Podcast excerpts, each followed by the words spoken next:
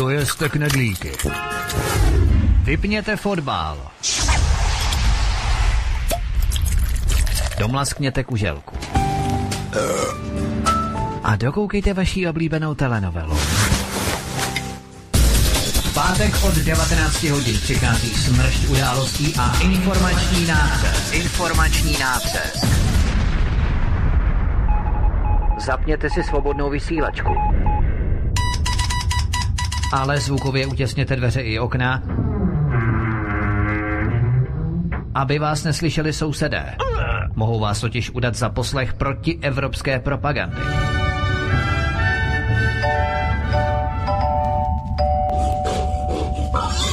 Proto buďte tuctoví, všední a hlavně nevybočujte. Pokud vystrčíte svobodně hlavu, nemilosrdně vás pokosí motorovou pilou. Demokracie? Ano, ale pouze ta po jejich. Proto zapalte svíčky, kupte pár plišáků a semkněte se s námi v boji proti bruselskému terorismu. Šéf-redaktor z pravodejského portálu Ironet.cz pan VK komentuje aktuální události posledního týdne na vnitrostátní i zahraniční politické scéně. Z ganze Čechische Volk jistajíme simulantní pande. Zákulisní informace, které se nám vždy nemusí líbit. A komu tím prospějete, co?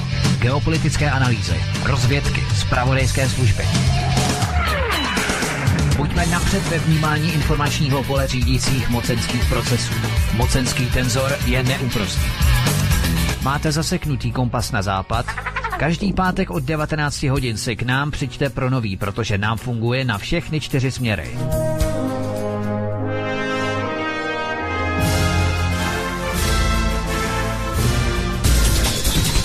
Pátek od 19 hodin šéf-redaktor z pravodejského portálu Ironet.cz pan VK krátký myšvy jeho atamanského vyčínku vypumpuje náš tlak na 158%. Vedoucí kolotoče.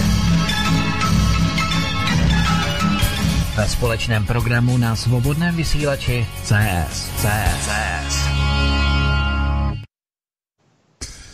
Ano, moc krásný večer, páteční večer, je 19 hodin 15 minut a to je standardní čas, kdy dnes začínáme opět, nebo každý týden začínáme relaci s panem VK a Vítkem.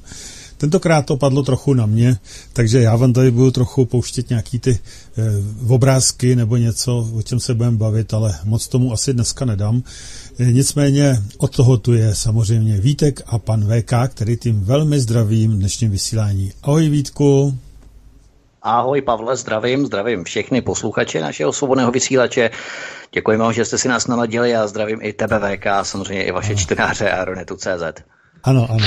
Já tě také, já tě také zdravím Vítku, i tebe Pavle, všechny posluchače svobodného vysílače a všechny čtenáře Aeronetu. Eh, dneska jsme přišli trochu dřív, já jsem byl tady přesně, měli jsme ještě nějaké vybavování, takže jsme skoro na čas, takže vám všem přeji krásný pěkný večer. Tak a já už tady nebudu víc zdravit, protože to bychom se všichni úplně uzdravili a to není pro systém dobré, aby byli všichni zdraví. Takže máte samozřejmě slovo a jeďte na to, pánové. Díky Pavle, my doufáme, že bude dnešní vysílání pohodové, nikoli co do obsahu, protože to přece jenom příliš pohodová témata nejsou, ale eh, na dnešní večer a odpoledne hlásili déšť a bouřky v České republice, tak doufáme, že mnozí posluchači nebudou tímto živlem postiženi, tak aby eh, jim třeba vypadla elektřina nebo internetové připojení a že nás budou moci poslouchat úplně do konce. Nicméně, začneme prvním tématem a to myslím, že je zcela na bílé dni, protože pražský magistrát pod vedením pirátského primátora Zdeňka Hřiba třeba povolil na schvál na čtvrtek 25. dubna na Václavském náměstí současně další čtyři schromáždění, aby narušili akci SPD. SPD si místo zarezervovala už 23. listopadu 2018. Hluková olympiáda, což je jakási postavička jménem Jan Semper, oznámili jejich akci až 7. března 2019. Magistrát mohl nabídnout pozdějšímu oznamovateli Semprovi jiné vhodné místo nebo dobu konání, anebo jim oznámené schromáždění zakázat kvůli bezpečnosti účastníků. SPD si to rozdělila totiž na celý den, kdy Vítězslav Novák, předseda pražské SPD, byl svolavatelem akce od 7 do 13 hodin, včera ve čtvrtek 25. dubna, v horní polovině Václaváku od křižovatky z ulicí Jindřišská k magistrále a druhým svolavatelem byl Petr Krátký od 13 do 21 hodin. Takže to měli takto rozdělené na ten den. E, nicméně zaujala mě demonstrace, jejímž svolavatelem byl jakýsi Petr Copák, demonstrace za svobodu, místo Václavské náměstí Můstek, čas 12 až 20 hodin, včera ve čtvrtek, ale tuto akci si rezervoval už 21. listopadu 2018, čili dva dny předtím, než si místo v horní části Václaváku protože můstek je dole, horní muzeum je nahoře, že u koně, tak eh, jí svolal dva dny před tím, než si akci zarezervovalo SPD 23. listopadu 2018. Takže když tu hovoříme o narušitelích, jako například eh, socialistická solidarita, Radio Tuleň a skupina nazývaná Kolektiv 115, což je anonymní anarchistická organizace, která je členem nadnárodního uskupení Beyond Europe a obě dvě organizace, čili ten kolektiv 115 a Beyond Europe, jsou operativními křídly uh, mezinárodní antify. Tak uh, v případě toho Petra Copáka, Myslíš VK, že šlo o náhodu, nebo měl nějaké interní informace o datu konání demonstrace SPD, když se mu podařilo spodní část Václaváku zarezervovat dva dny před rezervací SPD? To je velmi zajímavé, protože to bylo 21. listopadu a SPD si zarezervoval 23. listopadu 2018, to znamená dva dny po něm. Eh, jak bys VK vůbec, když to vezmeme v globále, nikoli globalisticky, ale v globále, eh, hodnotil eh, tu včerejší akci? Eh, no tak eh, ta demonstrace tam nebyla jediná, tam byly ten den, tedy včera, plánováno, nebo bylo tam plánováno celkem pět různých demonstrací, z nich čtyři se konaly v odpoledních hodinách. A na tom výjezdu té svodky z magistrátu pražského, kde jsou vlastně výpisy a oznamy jednotlivých demonstrací, eh, tak eh, tam vidíme, že kromě eh, Jana Cempra je tam i několik dalších pořadatelů, z nichž jeden z nich je úplně anonymní. A to právě byla ta hluková olympiáda. Bylo hodin a e, tam je uvedeno, že se jedná, že jméno pořadatele dvojtečka fyzická Ano, fyzická osoba tam byla. VK, pokračuj. No, já jsem slyšel nějaké, nějaké, nějaké instrukce, to je jedno, se nejste na mě, ale chtěl jsem říct, že prostě tam byla fyzická osoba, nebyla tam uvedená prostě, e, zkrátka, e, nebylo tam uvedené jméno fyzické osoby, ale jenom fyzická osoba prostě úplně jak u blbejch, jo, ale to je možné jenom v Česku, protože, víte, oni můžou všechno, Oni můžou rozbíjet demonstrace alternativních stran a ať si myslíme, co si myslíme, tak zkrátka tam byli lidé, kteří prostě mají alternativní smýšlení. Teď nemluvíme o předsednictvu SPD, teď mluvíme o obyčejných lidech, kteří tam prostě přišli. To nebyli mnozí z nich žádní junáci, kterým by bylo 22, 22 25, 20 let, ale byli to lidé, kterým bylo 50, 60, starší lidé, a oni tam do nich řezali tou obrovskou uh, hlukovou hradbou z těch amplionů, z těch tlampačů. Dělalo se jim z toho špatně s těm starším lidem. A odcházeli z té demonstrace. A největší chucpe je, že organizátor té demonstrace řekl policistům, když se ho ptali, jak mají zakročit proti Antifě, tak řekl, že je to neruší a že jim to nevadí. To je v tom záznamu na novinkách. To je, to je, v, tom zá, to je v tom záznamu eh, z toho videa, máme to v našem článku. Takže to je další facka voličům SPD. To jsou staří lidé. My jsme zaplaveni zase e-maily v redakci těmi lidmi, kteří tam byli přímo na té demonstraci a ptají se nás na to video. Proč organizátor eh, nedal povel policii, aby ty antifáky z té antify, aby je vytlačili, jak tam řvali s těma píšťalkama, s těma bubnama, těm lidem bolela hlava. Chápete, když vám někdo řve při hlučnosti 110 decibelů, to je startovací let, když startuje letadlo, tam řvou z blízkosti prostě těmi, eh, těmi ampliony jim do uší těm starším lidem, kteří tam byli, kteří přijeli na tu demošku SPD, tak je měli vylifrovat. No jo, jenže když organizátor demonstrace řekne, nám to nevadí, nám to naše pódium nenarušuje, no tak policisté nezasáhli. Do prdele práce, co to má znamenat? Ano, je to přesně tak. Je to snaha uh, udělat z toho virál, udělat rambajs, aby se o tom mluvilo na internetu. Aby se říkalo, vidíte, vidíte, oni na nás útočí. Antifáci na nás útočí. Podívejte se na to, aby to přitáhlo lidi, aby to mělo více lajků na Facebooku, na pejzatém Facebooku, aby to mělo více lajků. Aby byl takzvaně uh, drive. No a ti lidé, kteří tam byli, tak jim bylo špatně a odcházeli. No a chápete, no a co potom, jako co jsou ti lidé? Jako k čemu tam potom jsou? aby tam do nich prostě nějaký antifáci prostě rvali nějakýma tlampačema eh, prostě, prostě nějakou obrovskou eh, prostě zvukovou hradbu, ze který se jim potom dělá špatně? No samozřejmě, že lidé, kteří byli přímo před pódiem, tak z těch eh, reproduktorů ten hluk tolik neslyšeli, ale ti, kteří byli blíže k té straně, to znamená tam, odkud vlastně byla ta demonstrace, to vidíte na těch záběrech, ehm, eh, novinky měli přenos a seznam měl přenos a eh, i dnes měl přenos, všichni to přenášeli, se na to můžete podívat, ale Zkrátka, je, já třeba nechápu, proč se SPD nezablokovala, a my jsme o tom mluvili před eh, vysíláním, eh, jsme se o tom bavili, z jakého důvodu si nezablokovala celé Václavské náměstí, aby tam nikdo nemohl. Proč tam nechali ten volný prostor po stranách? Proč si SPD nezablokovala celý ten prostor? Protože ten, ona si zablokovala jenom ten prostor okolo koně, tam to bylo jakoby zablokovaný, ale nezablokovala si celý prostor, to znamená uh, chodníky okolo obchodu a tady to všechno to bylo jako volný pro průchody demonstrací.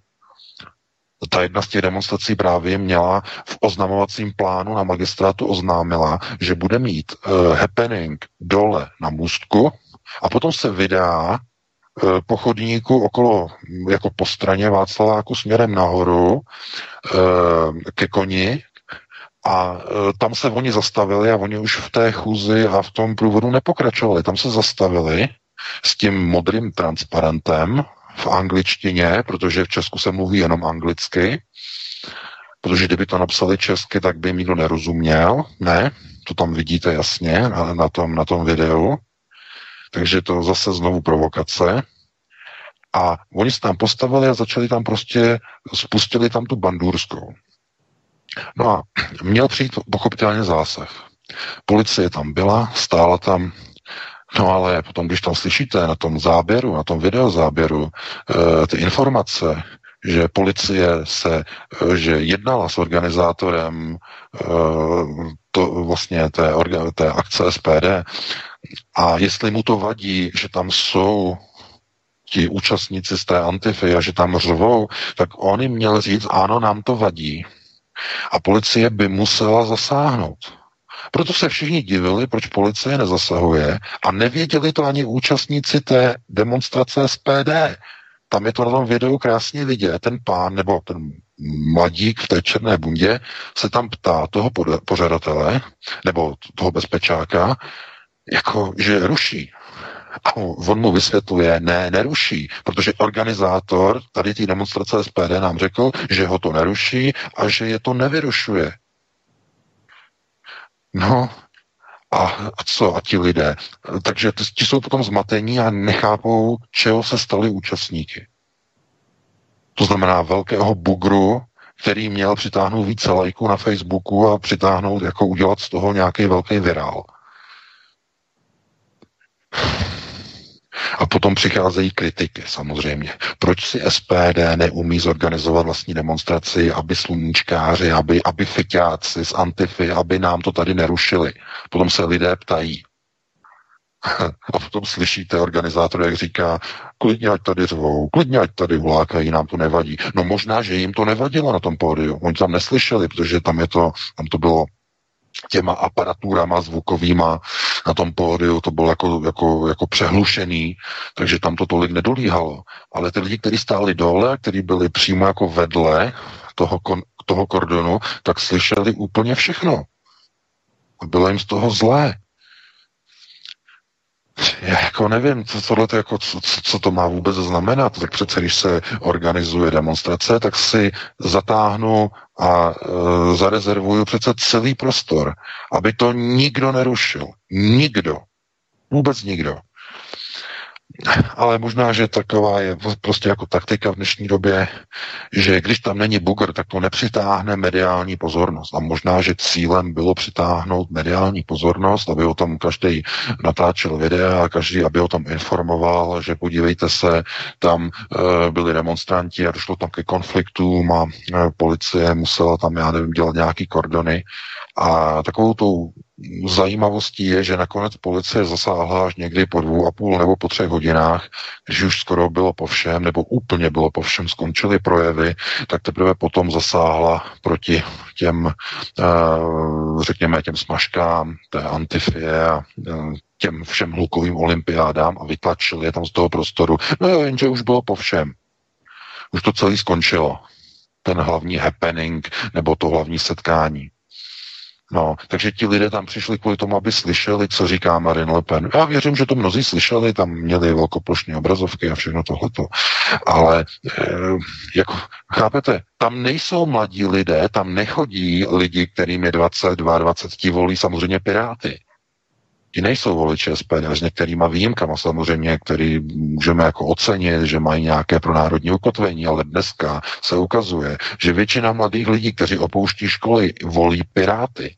Pirátská strana se stane hlavní volební silou po příštích volbách, nebo nejpozději po přes, přes příštích, protože vyrůstá nová generace, nové kádry a Pirátská strana bude vládnout a bude mít premiér a bude mít vlastního ministra zahraničí, bude nasunovat migranty. To je všechno součástí Sorošovského plánu.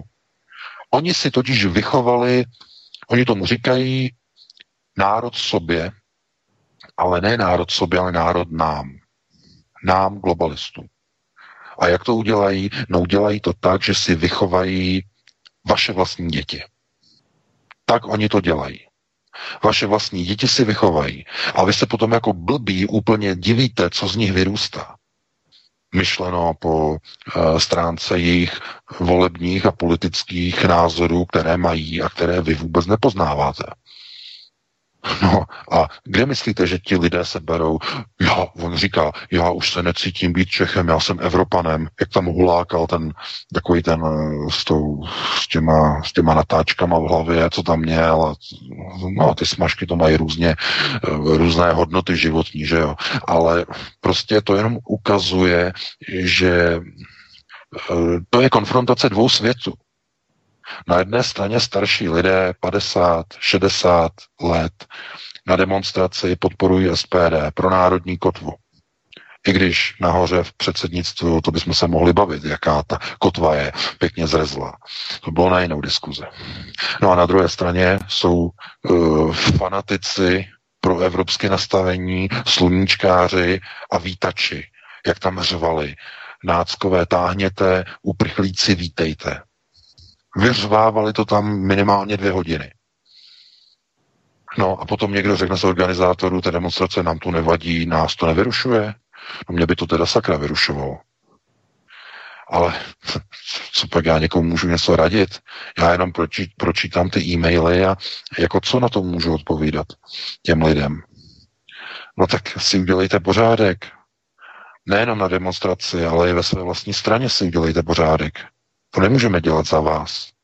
Já vím, že ti lidé něčemu věří a potřebují něč, něč, něco věřit nebo v něco věřit, ale to, co proběhlo včera, to bylo normální, totální, nosatý chucpe.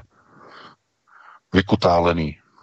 To znamená, my tam narveme a naženeme naše voliče, naše lidi a necháme tam do nich pouštět 110 decibelový e, prostě hluky, aby jim z toho praskla hlava aby se těm starším lidem udělalo z toho špatně, ale hlavně, že to přitáhne lidi na Facebooku, že tam budou lajkovat. No, tak jako můžeme to samozřejmě hodnotit, můžeme to nějak eh, vyhodnocovat, eh, jestli to bylo správné nebo nebylo to správné. Každopádně je to k dispozici na internetu, celé kompletní tříhodinové záznamy na novinkách, si to můžete pustit od začátku, tam uvidíte ten hřev, co se tam odehrávalo, vidíte tam úplně všechno. A e, já bych jenom řekl k tomu to, že e,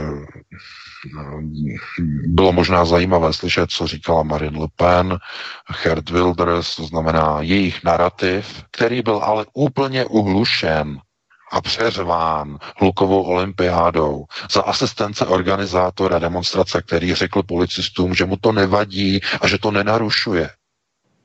To je takový chucpe, to je na přezdržku, dámy a pánové.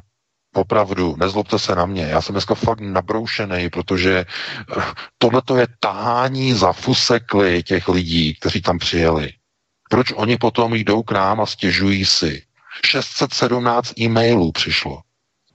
To zase není tolik, jako v případě pana Vašíčka, to jsme měli přes 4,5 tisíce e-mailů, které to kritizovali, ale 617 e-mailů také není málo. Tolik tam lidí snad ani nebylo na té demonstraci, nebo bylo, já nevím.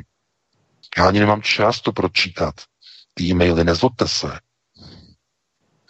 Takže jakési naštvání nebo nasrání, já nevím, jak to nazvete, já se znovu omlouvám, ale uh, ti lidé nejsou dvacetiletí junáci a chachaři. Těm je 50, 60 let. Ti mají své vlastní zdravotní problémy.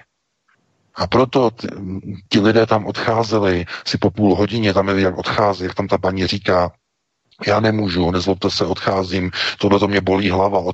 Normálně jim rozehnali lidi, ty slabší lidi, kteří mají zdravotní problémy, jim tím hlukem rozehnali vlastní voliče. To prdele, co to je? To už si nechráníte ani vlastní lidi a ty demonstraci. Nemáte tam žádný eh, procesy nastavený. Pořádky vám něco někdo musí dělat. Na co si to vůbec hrajete? Na alternativu a neumíte ochránit vlastní lidi, starý lidi, kteří přijedou a kteří vám dají podporu na té demonstraci a potom si stěžují nám. Ano, já jsem zase nabroušený, já se omlouvám, ale jako tady je třeba označit věci pravými jmény a znovu ukázat na to, že prostě když se vám do, něka, do nějakých systémů a struktur natáhnou kádry, kteří žádnými kádry nejsou, když eh, vám rozhodují o nějakých procesech lidé, kteří najednou se jakoby odpoutávají od hodnot, které vyznává nebo které oceňuje e, ta členská základna dole, no tak potom co na to máte říct? Já se nedovedu představit, že tohle by někdo jako toleroval.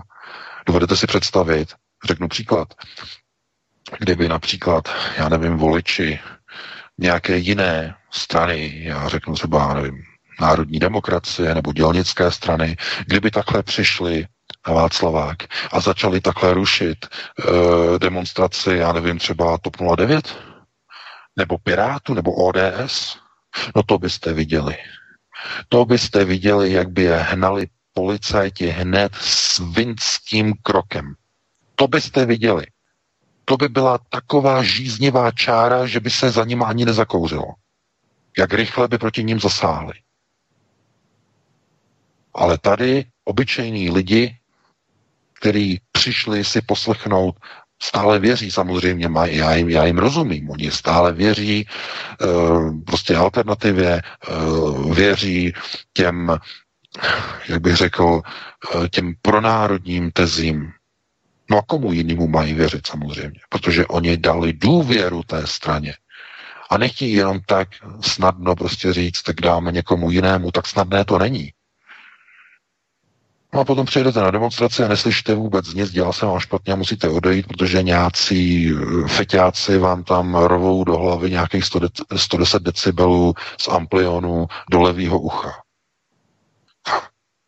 No, a všichni se tam na to koukají. A policie zasáhnout nemůže, protože organizátor demonstrace řekne, že, že ho to neruší a že je to nevyrušuje. No, a tím je to dané. Takže já nevím, jak se třeba na to díváš ty Vítku, jak to posoudíš, já to považuji za neuvěřitelné mediální chucpe, to znamená znovu chucpe. Chucpe je nehorázná drzost. Lidé se ptají, co je to za, za výraz, za slovo. Chucpe znamená nehorázná drzost. A to je nehorázná drzost ve vztahu k těm lidem, kteří tam přijedou a očekávají nějakou podporu. Podporu, že když tam přijedou, že si vyslechnou v klidu ty eh, pány a paní, které budou na tom pódiu něco říkat.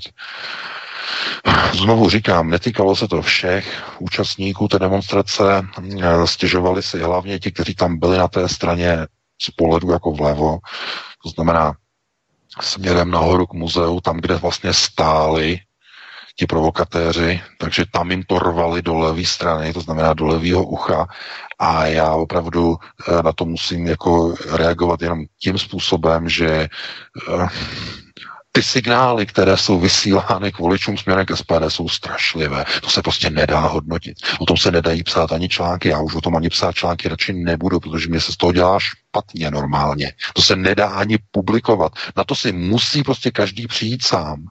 A když na to přijdou dokonce za své peníze, přijedou do Prahy a jdou na tu demonstraci, aby za jejich peníze jim tam rvali prostě nějaký feťáci, eh, nějaký decibely do jejich uší. A nikdo se jich nezastal těch účastníků na té demonstraci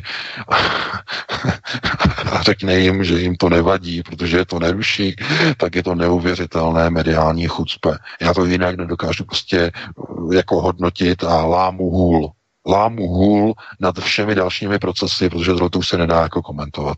Takže já tady to ukončím, tady to téma, protože stejně nás zase budou různí mentálně labilní redaktoři na různých nejmenovaných rádích zase pomlouvat a rozebírat nás. Já, mě to vůbec nezajímá, vůbec mi o tom neposílejte žádný e-maily, mě to nezajímá, říkali jsme to už několikrát. Všichni lidé nakonec poznají, kde je pravda. Naše pravda je ta, která vede lidi jedinému správnému cíli.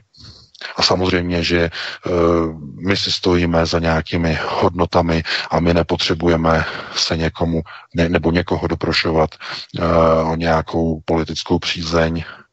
Konec konců, Vítku, ty si to říkal v posledním vysílání uh, s Petrem a s Michalem, že si byl velmi výrazně zklamán, že na podněty těch různých vyšetřování a podněty jednotlivých kaus že si rozesílal některým politickým stranám, zejména těm dvěma alternativně, nebo o kterých bychom si mohli myslet, že jsou alternativně naladěné, aspoň minimálně, to znamená SPD a KSČM, a nikdo se tím nechtěl zabývat. Já jsem si to poslechl, ten pořad, ten poslední rozlučkový. Eh, a tohle je pouze jenom příkladem toho, proti čemu stojíme. To znamená, pokud chcete slyšet, jaká je pravda, brutální, hnusná, špinavá, zapáchající, která nedělá radost, která není sluníčková, která není růžová, ale ze které se chce zvracet, tak v takovém případě přijďte na alternativu a tam to všechno uvidíte. Pokud chcete slyšet o tom, jak je všechno sluncem zalité, buďte sluníčkářem, mějte krásný život a žijte v nějaké iluzi, která se potom na vás zbortí jako starý e, rozvrzaný hrad, který se vám zhroutí na hlavu a přijdete o naprosto veškeré iluze. E, ta včerejší demonstrace byla, myslím si, takovou poslední kapkou pro mnoho lidí, e, protože opravdu, abyste museli kvůli tomu k obvodnímu lékaři. Dnes, jo, dnes, protože do dneška paní bolí hlava z toho hluku. A dnes musela k lékaři, eh, tak to už je naprosto bez komentáře. A my to nemůžeme řešit jako redakce Aeronetu. Já to znovu opakuju. My nejsme uh, naše redakce nemá nic společného s nějakým angažovaným mediálním outletem. My nestojíme za žádnou politickou stranou a tohle to si musíte vyřešit ve vlastní politické partaji, v vlastní politické straně.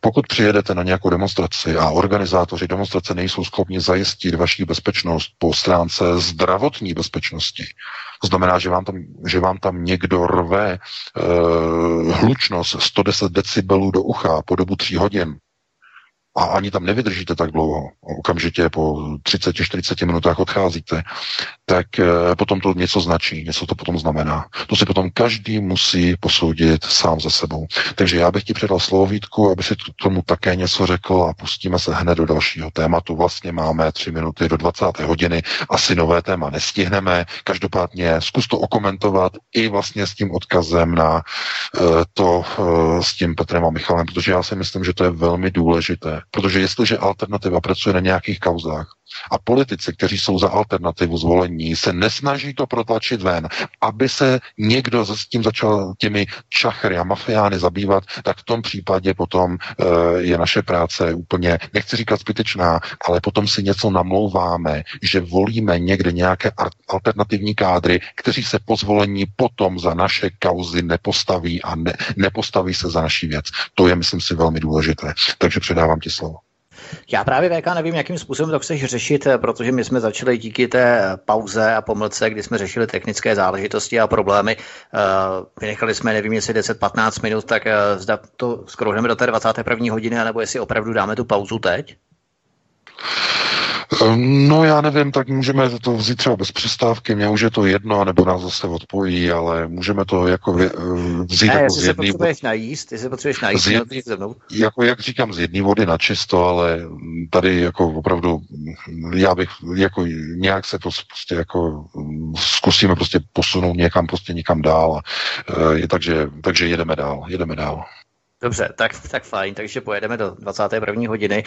Uh, my jsme tady mluvili právě o tom, že na SPD, na demonstraci SPD, včerejší čtvrteční demonstraci SPD vystoupila Marine Le Pen a možná právě tam se posuneme do Francie, i když to samozřejmě velmi úzce souvisí se zeměmi střední a východní Evropy.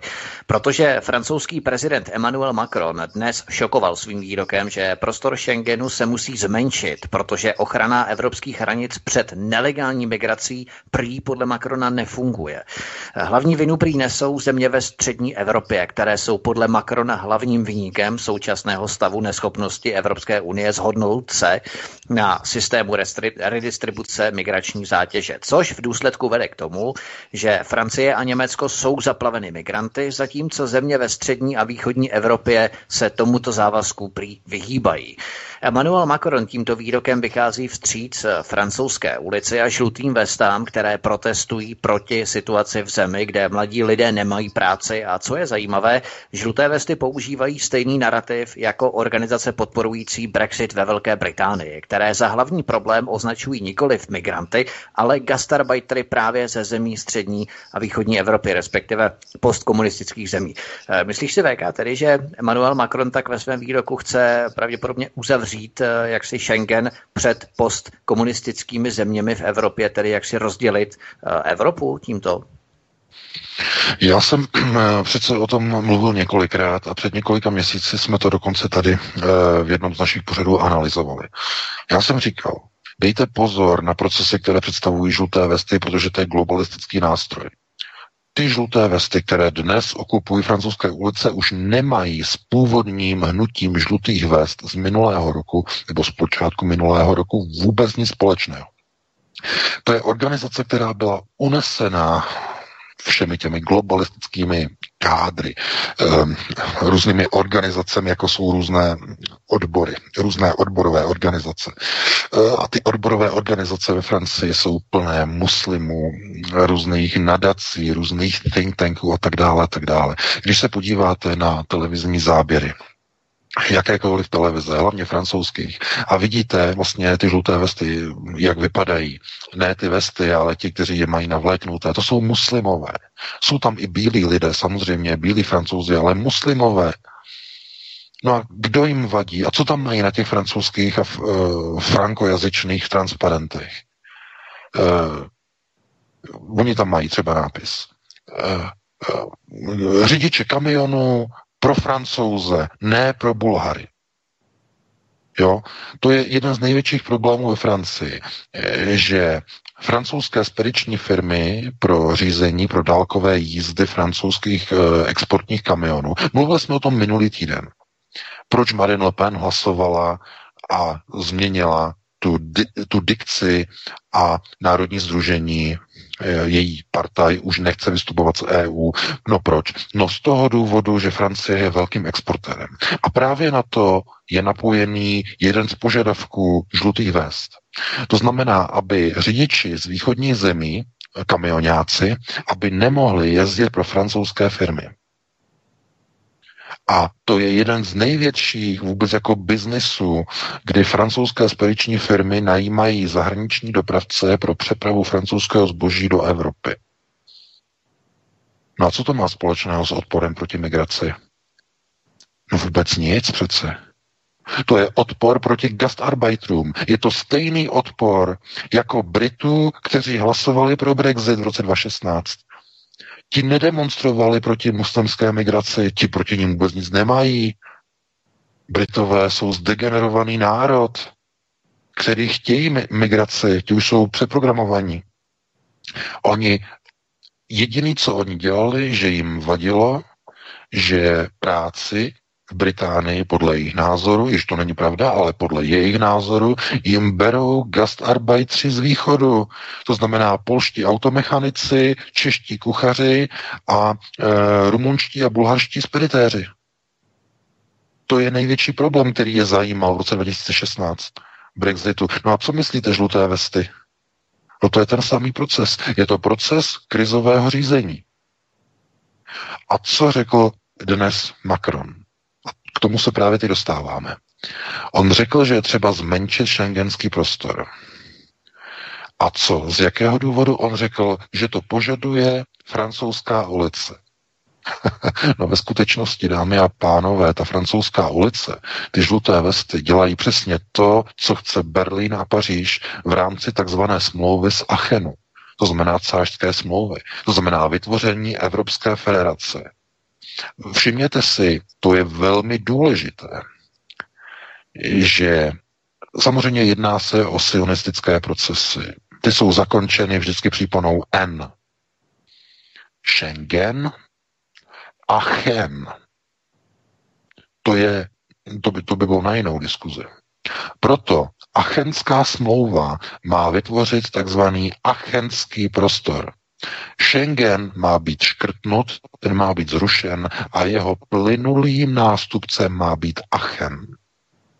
Achenský prostor společného pohybu zboží, eh, kapitálu, osob a e, ještě e, zboží, služeb, kapitálu a osob. Ano, tyto čtyři. Takže volný pohyb. No a co to je? No to je vytváření obrysu Evropské federace. To znamená jednoho společenského federalizovaného celku. No ale co je důležité? Někdo řekne, že to je přece dobře, protože když ostatní země budou ze systému Schengenu rovná se novo, nového Achenu vyloučení nebo vyloučeny jednotlivé země, tak se nebudou podílet na Evropské unii. Někdo řekne, že to je možná lepší řešení než nějaký případný exit, Brexit, Czexit, Frexit a tak dále. Někdo si řekne, no, jenže to právě tak není. Uh, o co jde? Jestliže uh, na základě smlouvy z Achenu byla vytvořená zakládající smlouva Evropské federace mezi Německem a Francií, tak bez těchto zemí nemůže v Evropě fungovat globalizovaný trh. A když si dáte za to otazní a řeknete si proč, z jakého důvodu? No jednoduše. Protože tyto dvě země tvoří páteřní infrastrukturu veškerého bankovního kapitálového trhu na kterém si všech zbývajících 25 zemí EU každý rok půjčuje peníze na své schodkové státní rozpočty. To je ten mechanismus. To je ta páka na všechny země EU. Proč se budou muset stát jednoho dne členy Evropské federace? Jinak totiž nebude na důchody nebude na mandatorní výdaje, protože všechny země EU jsou zadluženy u, nos, u nosatých sionistických bank.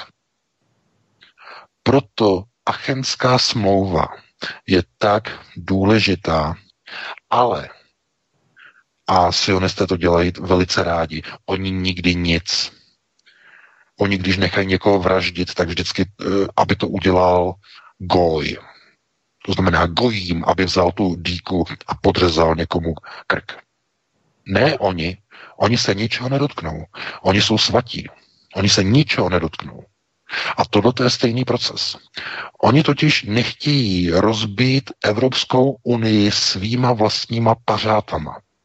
To oni nechtějí. Oni chtějí, aby ji rozbil někdo jiný. No a víte kdo?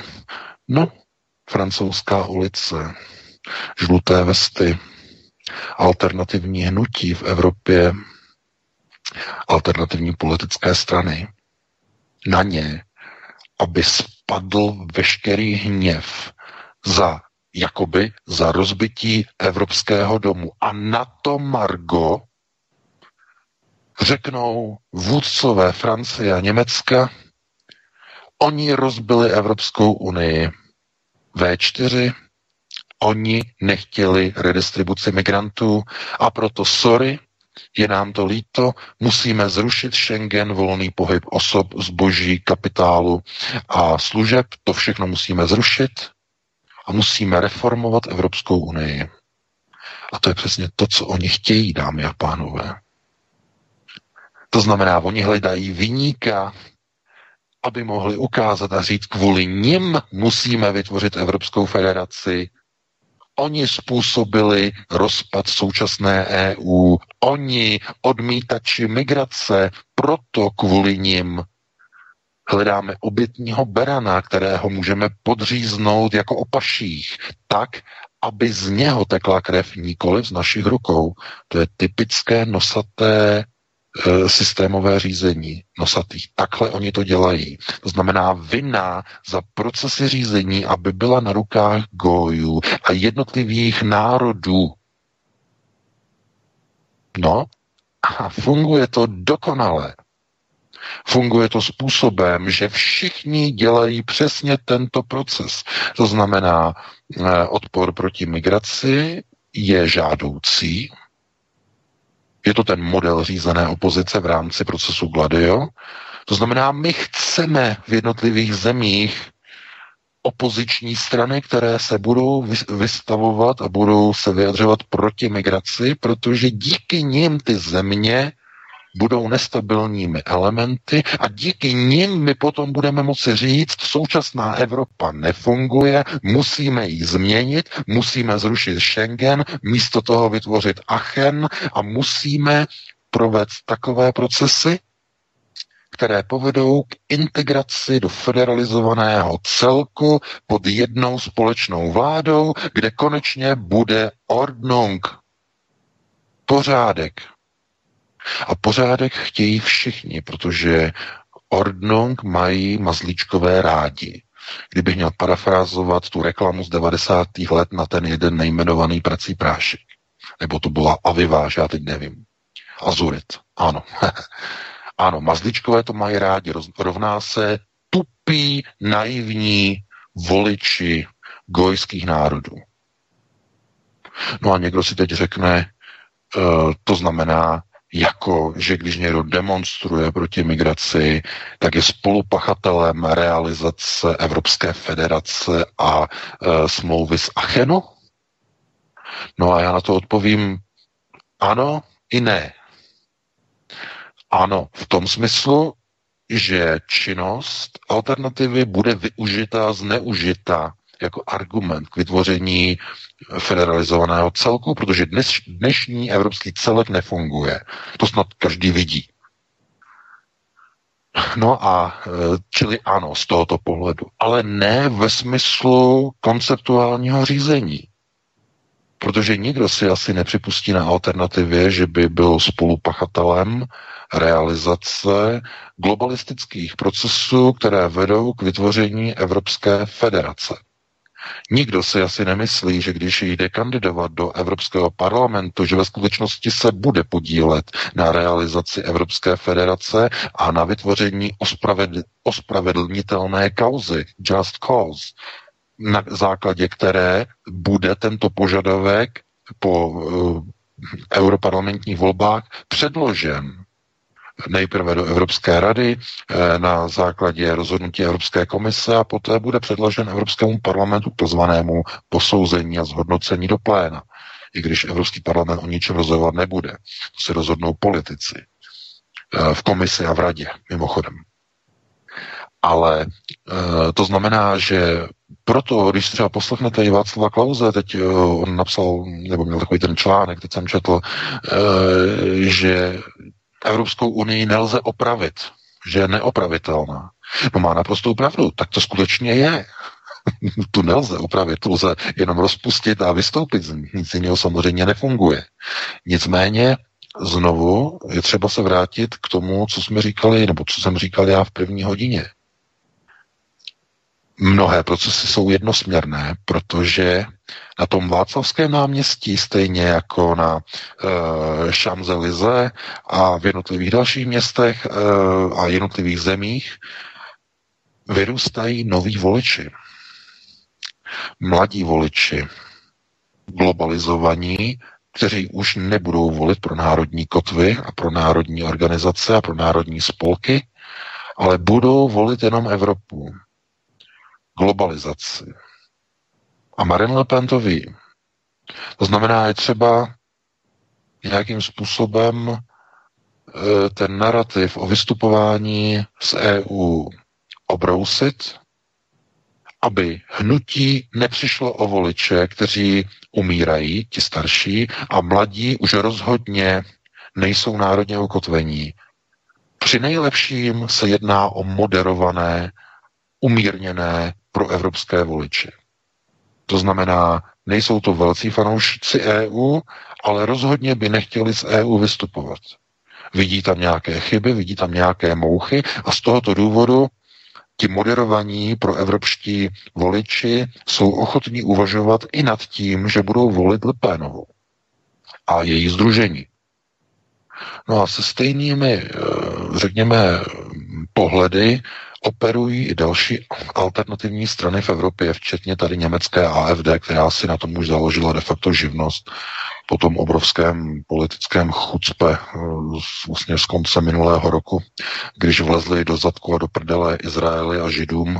Já se omlouvám, ale to je ta kauza, jak oni založili uh, tu židovskou sekci AFD, a v zápětí poté dostali od Izraele obrovské dary a milodary na provoz AFD. To je takové chucpe, to je něco neuvěřitelného. Ale zkrátka to je objektivní proces, který do značné míry jenom pouze ukazuje, na co si musí dávat voliči pozor, myslím voliči alternativy, protože o mainstreamu se vůbec nebavíme, ten je skorumpovaný už dávno. Tam už nejde vůbec nic zachraňovat, jako jo, mezi mainstreamovými stranami. Tady se bavíme hlavně o alternativních stranách, které je třeba sledovat a monitorovat a pozorovat, aby nedošlo k jejich skorumpování zevnitř, stejně jako zjevně proběhlo už i u Národního schromáždění Marine Le Pen a naprosto nepochybně tady u AFD, protože to, co probíhá, to je něco neuvěřitelného, jako kolik oni si natáhli eh, do vedení jednotlivých tady zemských združení eh, AFD, do jejich čel. To jsou všechno bývalí kádři CDU a CSU. To jsou lidi pravé ruky Zéhofra,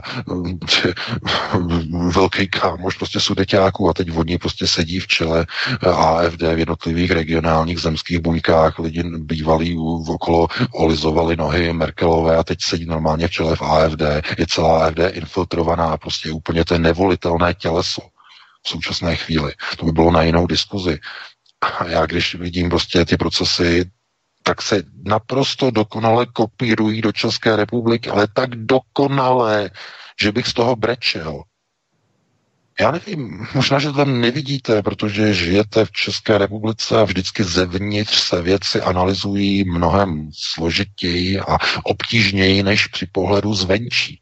To ví každý analytik, každý vám to řekne, že zvenku se hodnotí mnohem objektivněji než zevnitř, no, protože zevnitř jste součástí toho, řekněme, toho systému, toho uskupení a máte tendenci posuzovat věci tak, tou vnitřní optikou. To znamená, jako kdybyste měli problém motoru a dívali jste se na to z pohledu, já nevím, poškozeného pístu. Jo, no, tak na to se můžete dívat zevnitř, ale moc vám to prostě neřekne. Musíte se na to dívat jako na komplexní problém s odstupem, jak to auto jezdí, jak se chová, jaký to má vliv. Zevnitř to těžko nějak odhalíte. Takže to jsou uh, takové jakoby jenom uh, postřehy, které jsou vlastně napojené na tu skutečnost, že Emmanuel Macron nepotřebuje něco prosazovat někde, že on by byl za toho zlého, který chce něco rozbíjet, něco, co je nádherně sluníčkově ukotvené a je to nádherně funkční. Oni nechtějí mít zašpiněné ruce od rozbíjení současné podoby EU. Oni ví, že nefunguje. Myslíte si, že to oni neví? Proto oni chtějí reformu.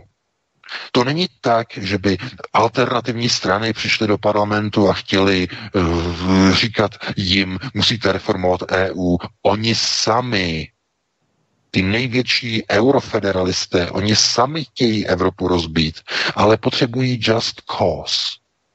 To znamená ospravedlnění pro to, aby to mohli udělat. Oni nechtějí být zapsáni do paměťových memoárů, že oni rozbili Evropskou unii. Tada ta nálepka bude totiž udělena alternativním stranám. Těm bude ta nálepka udělena. Oni to musí udělat. A na to Margo bude řečeno, vidíte, vidíte, oni to rozbili, my to musíme zreformovat. A aby to se nerozbilo po druhé, musíme tu novou Evropu udělat už lépe řízenou, musí být federalizovaná. Na základě onoho, uh, oné moci a pořádku, Macht und Ordnung, aby to všechno takzvaně klapalo. Protože oni chtějí, aby to mělo ten pořádek, aby to mělo ten řád. To oni chtějí. A alternativa jim v tom nesmí pomáhat. to je snad jasný. No vidíte, není to jasný. Vůbec to není jasný. E, proto je mnoho povolaných, málo vyvolených v politice, v systému, v řízení a tak dále, tak dále. Mohli bychom o tom hovořit velmi, velmi dlouho. Eh, bylo by to s obrovskými dlouhými přesahy. Na to ale nemáme čas, takže já tady to téma musím uzavřít. Eh, předám ti slovo Vítku, aby si k tomu také něco řekl a pustíme se hned do, do dalšího tématu. Musíme pokračovat. Jak se tady bavíme právě o tom rozbíjení v rámci eh, Evropy, která potom nově by měla být federalizovaná a tak dále podle představ eh, některých euroelit, eh, které vlastně k tomu zneužívají alternativní strany, alternativní platformy, tak Pojďme se vypravit eh, na Ceylon, protože to s tím také souvisí, eh, i když trošku z jiné perspektivy, protože eh, k bombovým útokům na Sri Lance se přihlásil islámský stát. Mělo být, tak to mělo jít o odvetu za podivně zinscenovaný útok na dvě mešity v Christchurch na Novém Zélandu. Ceylonská vláda měla informace o útoku dopředu, ale nic neudělala. Čekala na provedení té operace. Série útoků má umožnit přijetí nových drakonických zákonů. Eh, byla rozpoutaná VK, myslíš, eh, jaksi nejbrutálnější spravodajská hra a spiknutí od 11. září 2001 proti v podstatě bílé křesťanské rodině a řekněme války nebo válku mezi křesťany a muslimy, čeho jsme byli svědky právě v Christchurch. Je toto určité pokračování, jak si odvetné opatření? No zcela jednoznačně, protože znovu, jakým způsobem vyvolat konflikt a krizi na základě jejich procesů bude, moci, bude možné svobodnou a na demokracii založenou západní společnost přeměnit do totalitárně řízených a kontrolovaných globalizovaných útvarů. Jak je to možné? Tím, že někdo přijde a řekne, já mám nápad, i have a dream, jako kdysi uh, Martin Luther King řekl, že má nějaký sen. Ne, ne, ne, ne, ne, ne. To už se dávno takhle nedělá. Dnes se globální procesy řídí pomocí krizí a následně přijímaných just cause opra- ospravedlnění a jednotlivých rozhodnutí na základě takzvaně opravných procesů něčeho, co se rozbilo. Něco, co se rozbilo, něco hapalo, je to třeba zvednout, je to třeba opravit, ale už ne v původní podobě. To se týká i katedrály Notre Dame jako symbolu která podle Macrona by měla být přestavěná jako multikulturní e, chrám za použití různých eh, skel, eh, různých nových technologií, ocelových konstrukcí, minaretů a podobně. To bylo na jinou diskuzi. To znamená, že oni se rozhodli, že je třeba proces migrace, eh, který probíhá, ještě podpořit, řekněme, takovým rychlejším procesem, a to je samozřejmě válka. Je to spor mezi křesťany a muslimy. Abyste si představili, jak to má fungovat. To není válka, kde budou stát někde frontové linie, bude nakreslená nějaká frontová čára, mezi sebou budou stát 3 miliony e, ozbrojených e, islámských vojáků a na straně druhé 3 nebo 4 miliony křesťanských. Ne, ne, ne.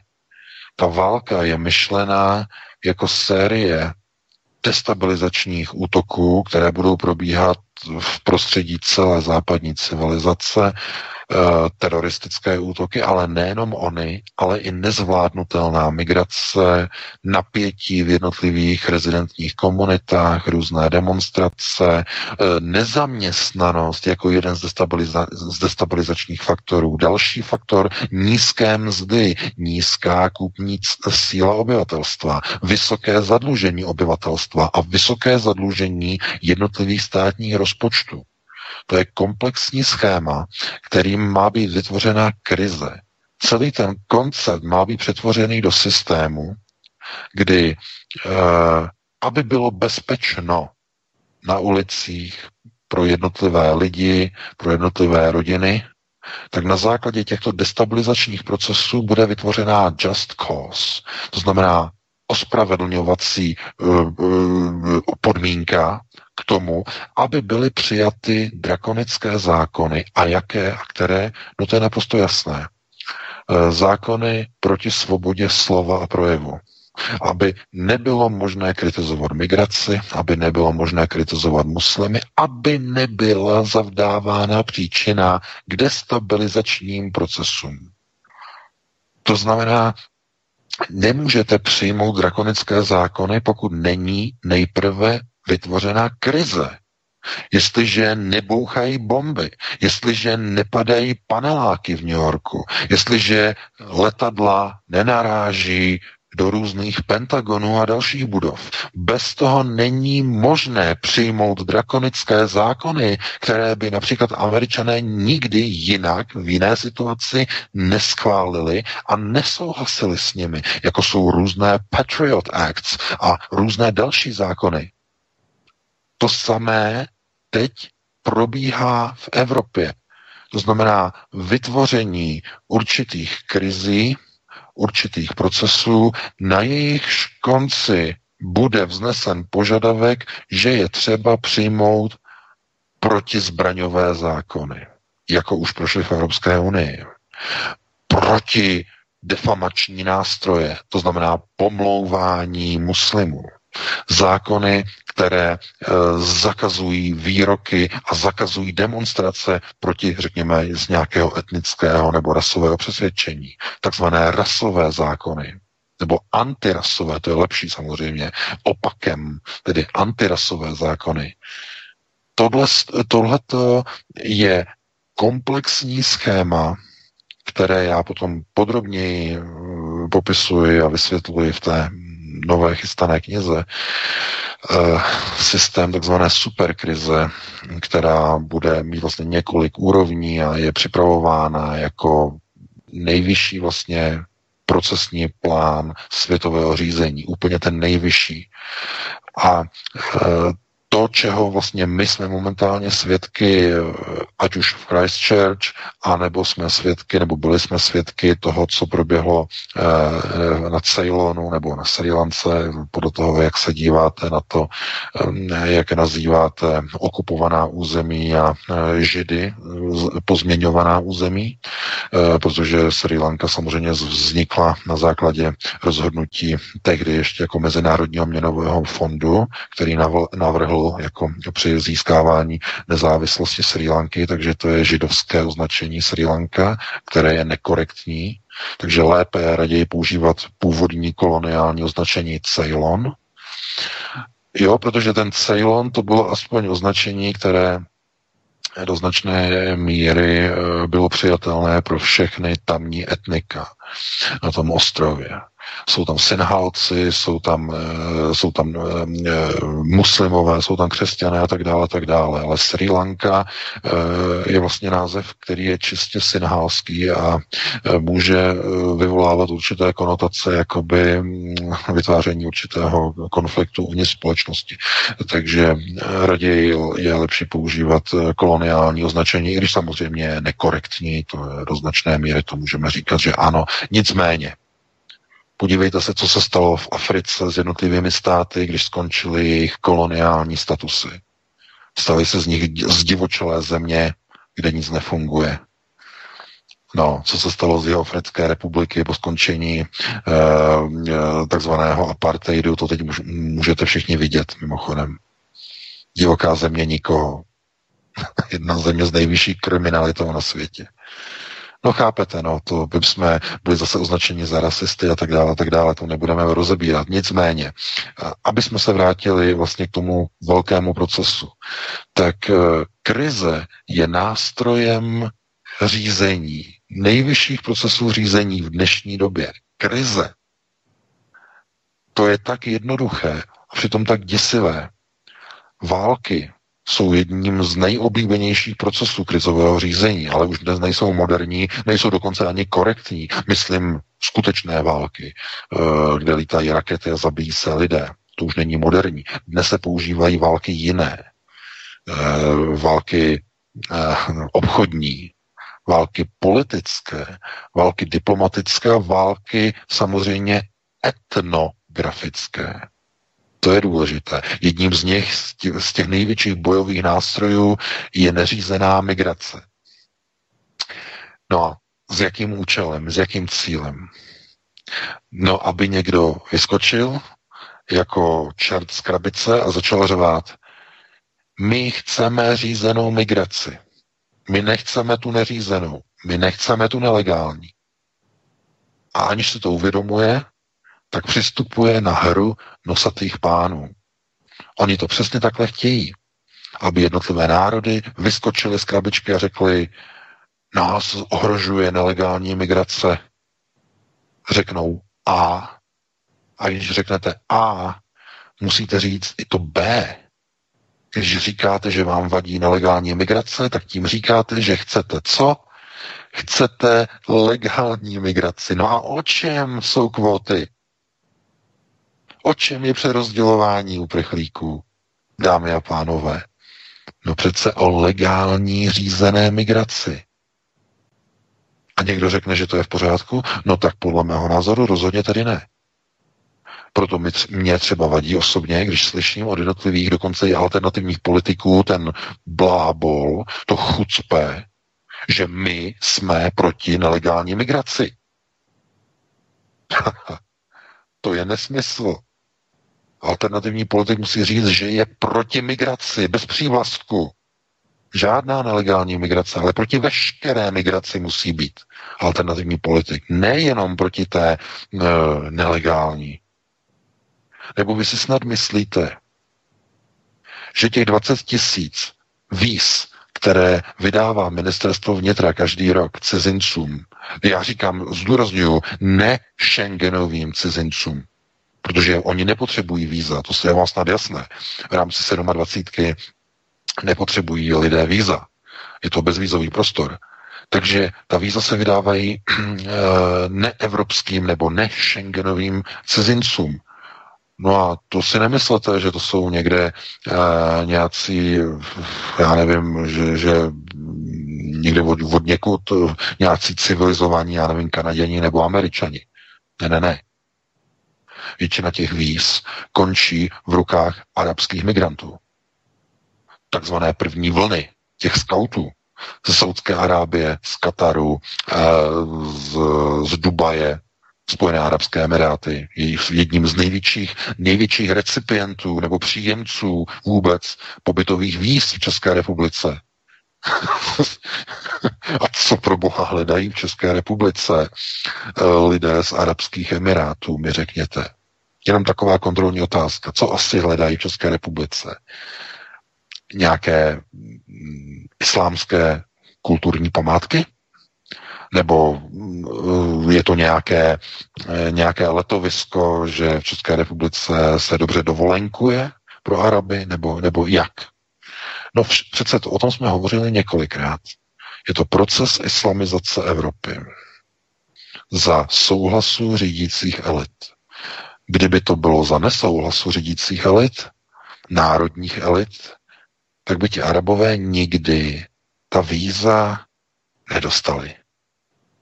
Takhle jednoduše jsou fucking simple is that.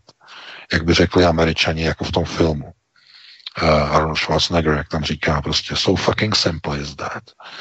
No a přesně takhle si to můžete říct. Takhle jednoduše to funguje. No a někdo si myslí, že půjde bojovat do Evropského parlamentu proti migraci. Když mezi tím za jeho zády se lifrují migranti na víza do České republiky a nejenom do České, ale do všech evropských zemí. Do všech, to není jenom případ České republiky. Všechny vlády se zavázaly, že budou vydávat víza arabským migrantům. Tajně se zavázaly všechny vlády. A jestli si myslíte, že uh, že, že budou zahájeny nějaké procesy, že přijede nějaký rytíř na bílém koni a že vyžené všechny migranty, dokonce všech 12, kteří byli přiznáni, nebo které úřady v Česku přiznali, že prý jako patří do skupiny těch takzvaných eh, migrantů, no tak to potom lituji úplně všechny, jako kteří mm, to, této neuvěřitelné uh, smyšlenině, to, této, tomuto blábolu vůbec věří.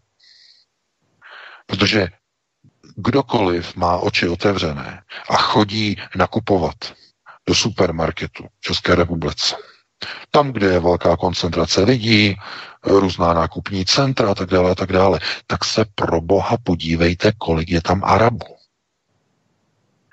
To, to, je jako těch dvanáct? Jako těch dvanáct? Já si myslím, že ne. No, dámy a pánové, to jsou, to jsou ti arabové, kteří mají ta pobytová víza. Ta dlouhodobá, No, to jsou oni. To jsou ti, kteří zakládají jednotlivé muslimské obce v České republice. My o tom přinášíme neustále články tady eh, ve spolupráci e, se svobodným vysílačem s Vítkem. Pořád o tom přinášíme články. A když chceme upozornit na některé strašné věci v souvislosti s migranty, s různými muslimskými obcemi, muslimskými podnikateli, nejen a zdaleka ne na Plzeňsku, v, růz, v různých obcích, ne, ne, ne, ale v celé republice a chceme pro, uh, upozornit na propojení tzv. mafie, tak nikdo z těch politických stran, které by se tím měly z titulu oslovení alternativních voličů, alternativních politických stran, měli by se k tomu postavit, tak žádná z těch stran se tím zabývat nechce. A já proto nenacházím slova omluvy a nenacházím proto žádný důvod. No proč si myslíte, že Facebook zablokoval Petrovi a Michalovi jejich profil? Z jakého důvodu? Proč tam nechávají profily různých migračních neziskovek, které tam e, šíří nenávist vůči lidem, kteří jsou proti migraci? a různé výkřiky a různé výhrušky likvidací, jak různí aktivisté z tady těch sluníčkových organizací mají Facebooky a tam jsou prostě věci, kdybyste to nahlásili, tak by ten Facebook musel zakročit, ale nikdo je neblokuje. No, protože oni nechtějí, aby se dostávali eh, k lidem informace o tom, jak probíhají procesy prorůstání organizovaného zločinu do státní zprávy při použití takzvané e, muslimské cesty v České republice. Můžete říkat balkánské cesty, to je úplně jedno. To jedno a to tež. A jestliže na to někdo upozorní a někdo řekne, že by se tím někdo měl zabývat, tak všichni od toho dávají ruce pryč. A tady nemluvíme o stranách, jako jsou mainstreamové strany, třeba hnutí ANO nebo ODS, vůbec ne, ty nikdo by ani nekontaktoval. Ale když se snažíte posunout tady těm stranám alternativně naladěným, jako je SPD, ale konec konců i komunisté by měli se tím zabývat, tak zkrátka není zájem do toho vrtat. Proč, z jakého důvodu, no to my nevíme. To bychom se jich museli zeptat, oni by nám to stejně neřekli. Někdo má strach vrtat do takzvané kosovsko-albánské mafie, do prorůstání do muslimských obcí, do státní zprávy, do lidí, kteří jsou propojeni na vysoká místa v politice, pro nasunování migrace do České republiky skrze víza, skrze pobytové poukazy, léčebné poukazy, ozdravové pobyty, eh, studijní pobyty a tak dále v desítkách tisíc za několik posledních let, no tak někomu by to vadilo, že ty informace jdou ven. No a potom se divíte, že my, když třeba děláme naše pořady, že, nás, že na nás neustále někdo útočí. Že máme problém třeba posunovat někde nějaké informace. Já říkám, to byl hloupý nápad dávat profily z pořady Petra Michala na Facebook, protože to, je úplně šílenství. To je jako kdybyste šli, já nevím, eh, eskimákům prostě vyprávět o velbloudech a o kvalitě saharského písku.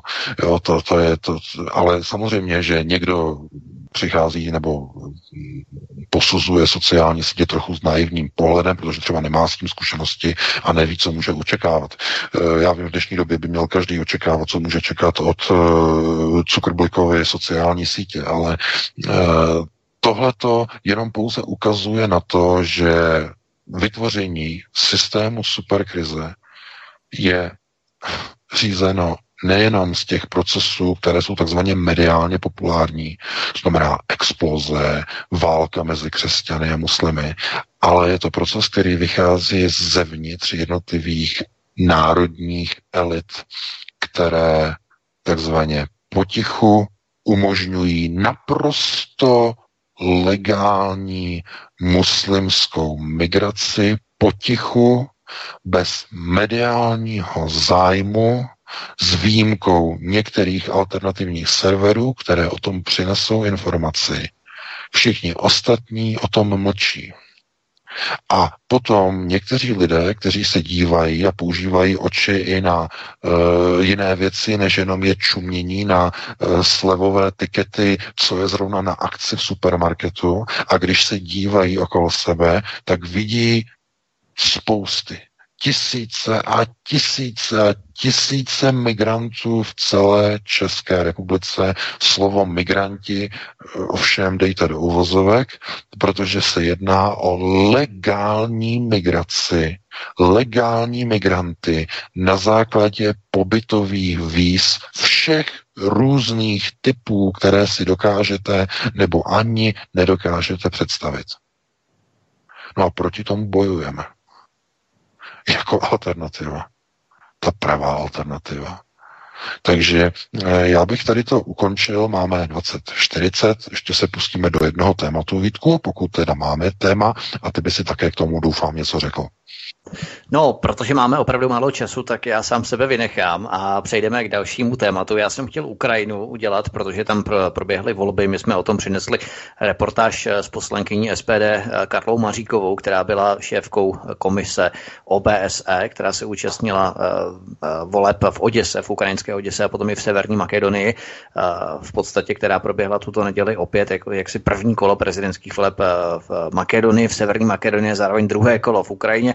Ale přejdeme, přejdeme na další informaci, která je si myslím pro naše zeměpisné šířky a naší republiku aktuálnější. Totiž německá televize CDF přinesla před více než týdnem v rámci pořadu Zoom reportáž o Andreji Babišovi, Viktoru Orbánovi a rumunském sociálně demokratickém politikovi Liviu Dragneovi. Tato reportáž se týkala propojení vysokých politiků v zemích střední a východní Evropy na evropské dotace a jejich čerpání. Hned v úvodu této reportáže se reportérka německé televize Rita Hilpertová věnovala České republice a Andreji Babišovi. Podle těch informací ZDF Andrej Babiš po svém vstupu do politiky v České republice prakticky zdvojnásobil objem čerpaných dotací z Evropské unie z objemu 41 milionů eur až na současných 82 milionů eur. Babišův Agrofert který je momentálně ve správě svěřenského fondu, je jedním z největších příjemců evropských dotací v České republice v souvislosti s vyšetřováním kauzy Čapí hnízdo. Však Evropská unie zmrazila proplácení dotací Agrofertu a to až do vyšetření celého případu. Eh, o čem VK v podstatě projednávala, nebo pojednávala, pardon, pojednávala celá tato reportáž, která vlastně nemířila pouze a jenom na Andreje Babiše. No tak tohle reportáž především eh, jakousi odvetou Berlína za přílišné přibližování i výjmenovaných eh, evropských politiků Andreje Babiše, Orbána, Dragnea eh, k takzvaným americkým řídícím elitám. Já v tom článku na Aeronetu vlastně uvádím hlavní důvody, které vlastně vedou k této odvetě. Všichni přece víme, co je hlavním modelem a hlavním tématem takzvané Eh, achenské smlouvy, to znamená onoho konkordátu mezi Francií a Německem.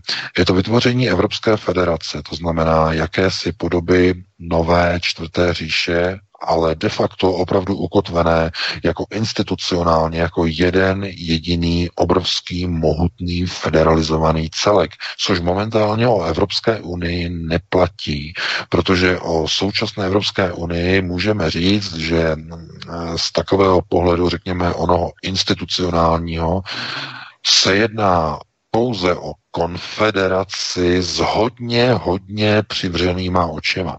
Spíš je to neustále takový slepenec, který nemá institucionální ukotvení. Ale kdo chce, tak konfederaci v tom může určitě určitým způsobem spatřovat. Nicméně to samozřejmě nestačí eh, k takzvanému centralizovanému nebo centrálnímu řízení.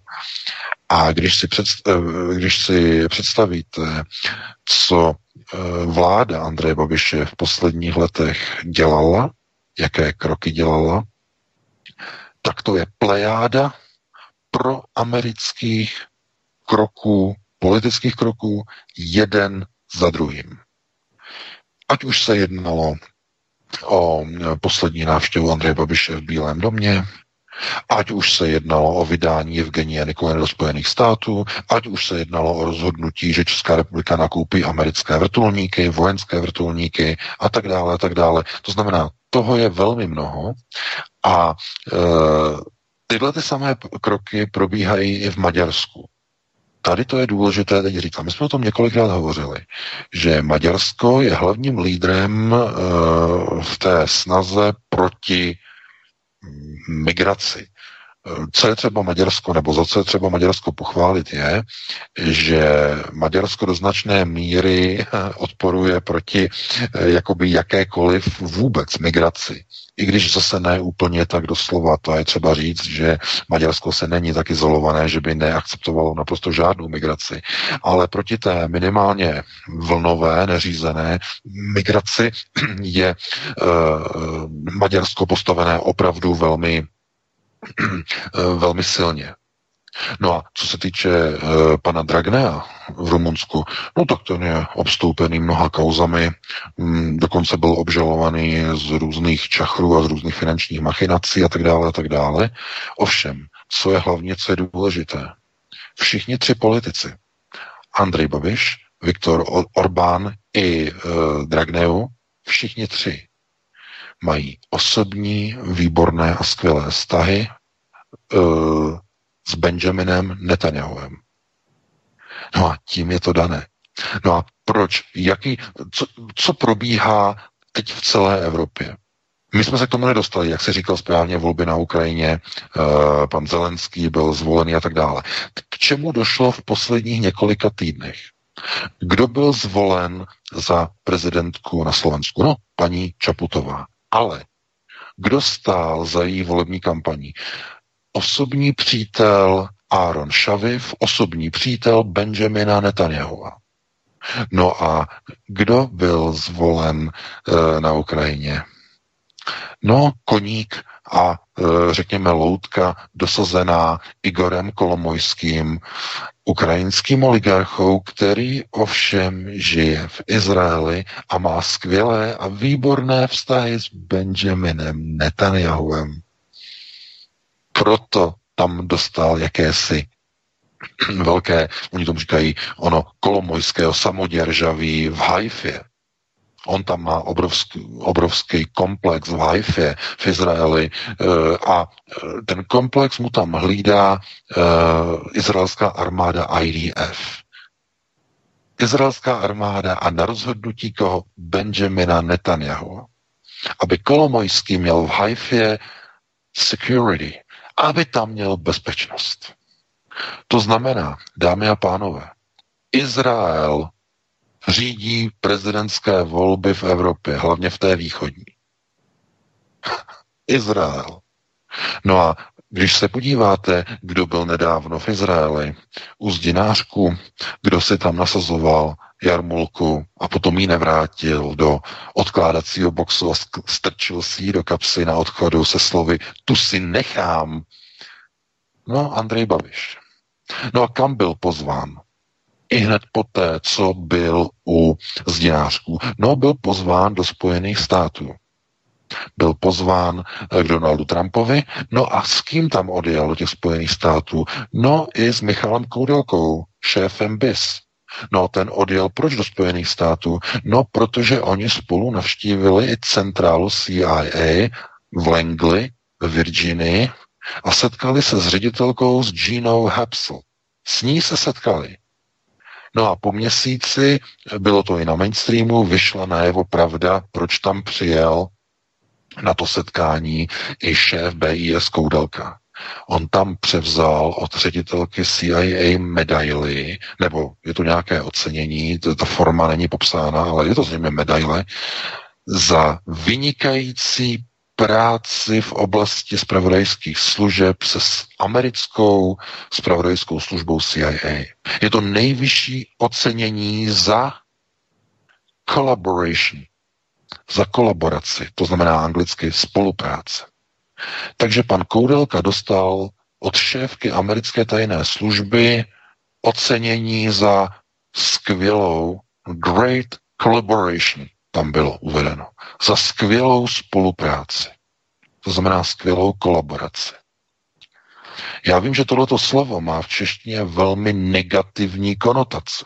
Říkalo se kolaboranti za druhé stoje války a tak dále, ale to slovo to přímo vyjadřuje. Kolaborace znamená spolupráce.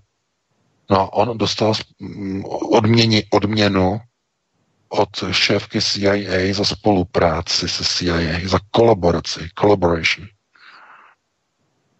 Chápete? To je něco neuvěřitelného. Když šéfka cizí tajné služby dává věrchušky, dává uh, medaile, různě tohleto a oceňuje šéfy národních tajných služeb. Jako loutkové, pimprlové divadlo, ty si to hrál dobře, dostaneš ode mě tady vyznamenání.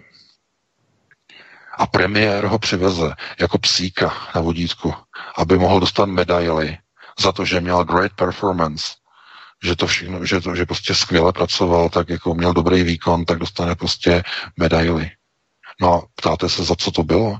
No to bylo samozřejmě za kauzu Huawei, dámy a pánové.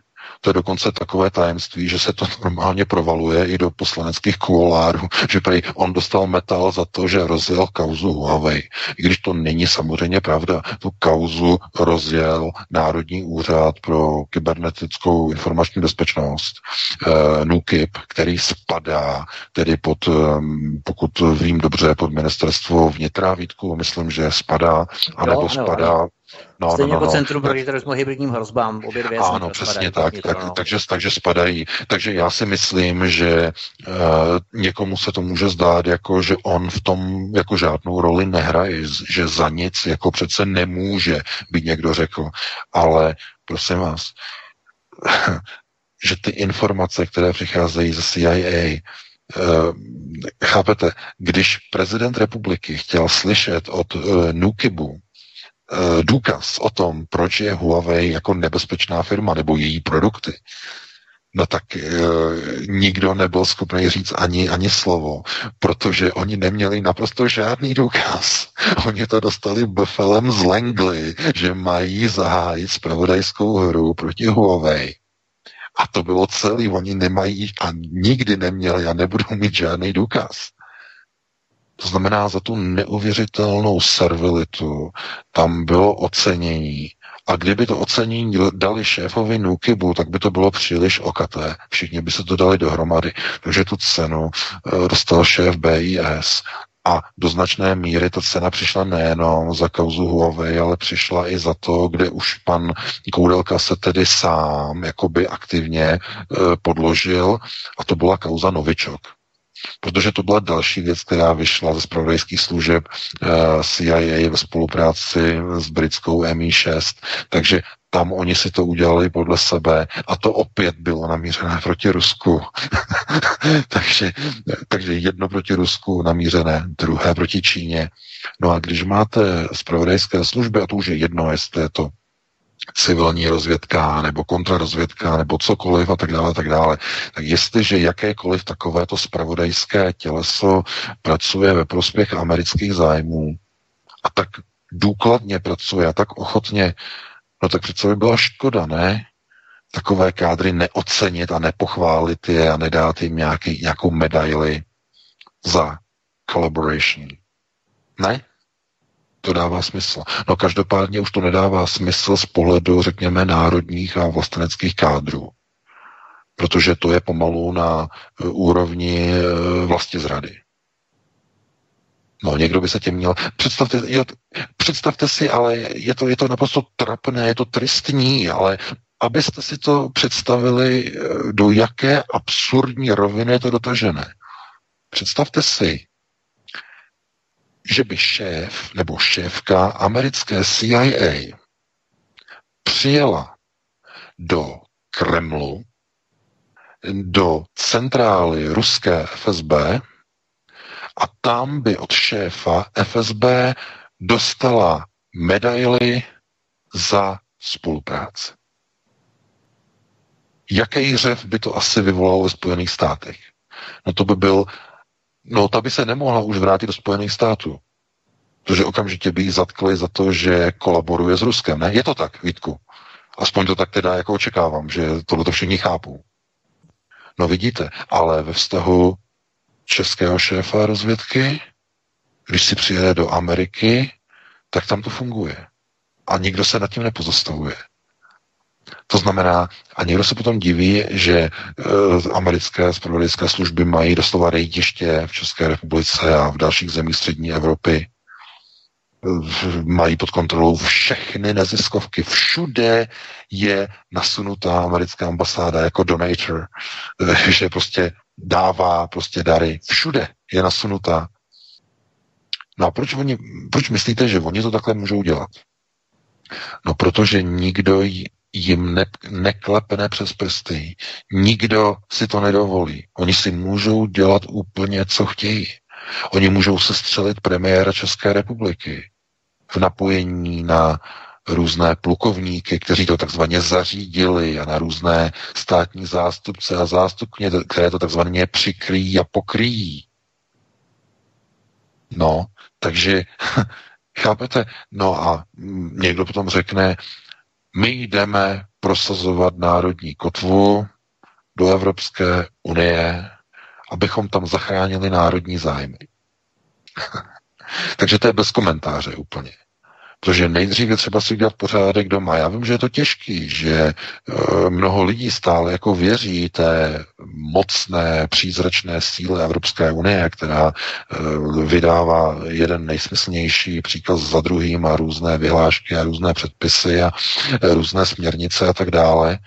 Ale pravda je jenom jedna jediná, že zkrátka zatímco někdo bude fixovaný očima na Evropskou unii, která je neopravitelná, je nereformovatelná a bude pouze restrukturalizovaná do podoby a modelu, jaká bude, jaký bude vyhovovat Berlínu a Paříži, tak na straně druhé budou do České republiky a dalších zemí proudit migranti na legální pobytová víza a američtí rozvědčíci budou sponzorovat neziskový sektor, aby takzvaně plnil americkou politickou zahraniční objednávku. No a proti tomuto všemu musíme bojovat.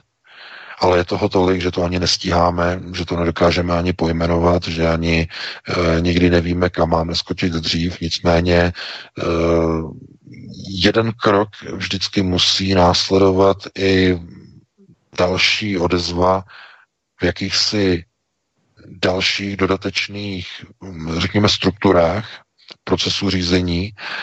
A když vidíte, že ze strany těchto politických kádrů, které by měly alternativu nějakým způsobem podporovat, nepřichází žádná zpětná vazba, není tam žádný feedback, tak najednou si uvědomujete, jestli eh, tam opravdu jsou kvůli alternativě, nebo jsou tam nasazení jako řízená opozice a mají se vyhýbat některým tématům, která jsou takzvaně nežádoucí.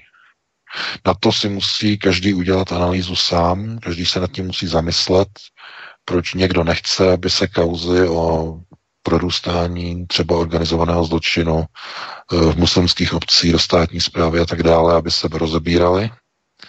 A eh, každý si musí rozebrat sám, že jestliže někdo prosazuje nějaké, řekněme, cíle a teze, jestli je v pořádku, když na čele jednotlivých regionálních buněk Stejně jako tady v Německu v případě AFD jsou dosazováni lidé, kteří tam vůbec nemají co dělat, nebo se jedná, nebo, nebuď se jedná o infiltráty z cizích systémových stran. A potom je všem lidem a nám je hlavně líto těch eh, lidí tam dole, kteří přijdou na tu demonstraci, ti starší lidé, kteří tam jsou, kteří tam přijdou a uh, oni tam trpí a nechají si pouštět těch 110 decibelů do svého ucha, aby organizátorům demonstrace naskakovali lajky na Facebooku, že někde je konflikt a stává se z toho virální video a z toho důvodu organizátor demonstrace nedá policistům příkaz k rozpuštění nepovolené demonstrace Antify. To znamená, ti lidé potom odchází a druhý den jdou k obvodnímu lékaři, protože jim je bolí celá hlava a ten řev zkrátka tito lidé už nesnesou. To znamená, mají z toho zdravotní problémy. Jestli tohleto je ještě přijatelné, nebo je to už daleko za čarou, to si každý musí říct sám za sebe. Já jenom říkám, že eh, já když jsem se na to díval, to video, a vy se na to, na to taky podívejte, na celý ten záznam, to je asi tříhodinové video, tak se podívejte, ti lidé, jakou mají snahu Eh, na té demonstrace, tam prostě vidět ty svoje vysněné politiky, to znamená být tam, slyšet tam uh, Ortela, uh, jeho krásné písničky, slyšet tam Marine Le Pen, slyšet tam Herta Wilderse, to znamená přijdou tam a očekávají nějaký, řekněme, pěkný zážitek, to znamená, že ta cesta jako bude příjemná, ale ve chvíli, kdy z toho máte zdravotní následky, to je, eh, to už je něco neuvěřitelného. To se nedá ani komentovat. To, co proběhlo včera na té demonstraci, e, e, nezvládnutí ze strany, řekněme, organizace a pořadatelské služby, pouze jakoby ukazuje na to, že někdy prostě už přechází ona snaha o medializaci vlastního politického profilu Eh, do takové pozice, která už eh, hraničí doslova jakoby s bulvárností. To znamená za každou cenu přitáhnout pozornost médií, protože kdyby ten konflikt tam ne, nenastal, kdyby se takzvaně neodehrál, tak by třeba o tu demonstraci nikdo ani mediálně se nezavadil. To je třeba jeden z možných důvodů, jak si to můžete vysvětlit, že tam někdo, organizátor, nechá vystavovat tři hodiny starší lidi obrovskému zdravotně závodnému řevu z aparatur nepovolené demonstrace feťáků a feťaček z Antify, kteří tam byli zdrogovaní, zhulení, pod vlivem. Samozřejmě, to tam potom bylo vidět, jak byli světovaní, tam, to, tam potom zasahovali, a až když bylo po všem, tak bylo vidět, že jsou pod vlivem a je to jedno, jestli to byl alkohol, nebo to byly nějaké drogy, to je, to je úplně jedno. Takže jestliže to někdo dovolí a někdo se s tím smíří a řekne, je to jakási daň, daň za demokracii, tak eh, potom každý je svého štěstí strujce. Nicméně ti lidé asi očekávali něco úplně jiného, minimálně podporu od vlastních lidí, že nedovolí organizátoři, aby na té demonstraci narušovali Eh, schromáždění SPD a příznivců SPD nějací uh, feťáci a nějaké smažky z Antify. Takže já bych tady to uzavřel, předal bych ti slovo Vítku, dali bychom si jednu přestávku, uh, nějakou písničku pětiminutovou a potom bychom se hned pustili do telefonických dotazů. VK, ty jsi mluvil přes hodinu a půl, nedáme si dvě písničky? Nechceš si odpočinout? No, můžou, být, můžou být eh, dvě písničky, můžou být, můžou být, jako není problém, jo? Když to bude třeba nějakých sedm minut, osm nebo deset, tak uh, podle toho, jak tam Pavel najde, prostě Jasně. nějakou pecku, no, nějaký, jo, Pavel, Pavel, tak, jo. tak budou tři dokonce, dáme tam Ortela, protože ten je aktuální teď, jo? Tak fajn. Studio Plzeň. Zavolejte k nám na telefonní číslo 608 12 14 19 nebo nám zavolejte na Skype svcs pobočka vysílání.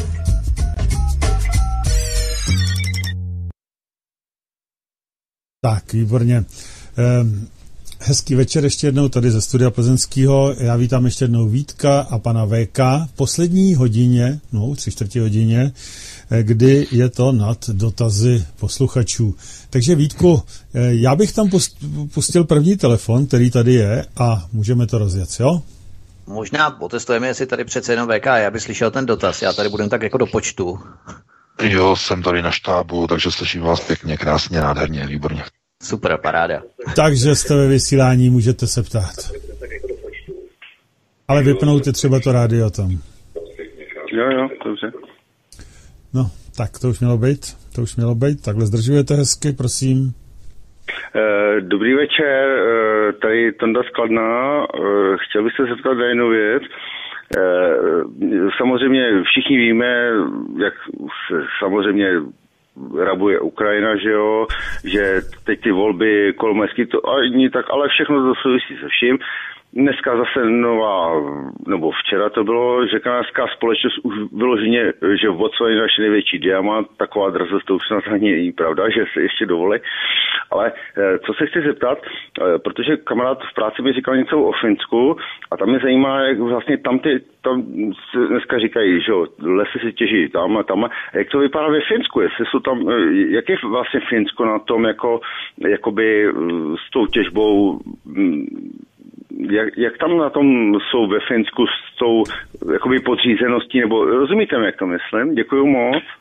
Dobře, děkujem. Mhm. No já děkuji za dotaz. Co se týče Finska, eh, tak co se týče těžby dřeva v lesích, tak to se nezlobte, to opravdu netuším, to nevím. to je pro mě opravdu španělská vesnice, která rozhodně asi nebude ze dřeva, ale tohle fakt nemám představu, takže to vám neřeknu. A co se týče podřízenosti, no tak Finsko je součástí globalizovaných struktur Evropské unie. Eh, to je součást, eh, řekněme, toho takzvaného evropského domu, kterému oni říkají, eh, jakože patří jako do Evropy, ale prosím vás, tak se podívejte, jak vypadá Finsko, jak je zaplavené migrací. A o, začaly ve Finsku teď probíhat, možná jste zaregistrovali, demonstrace e, proti migraci.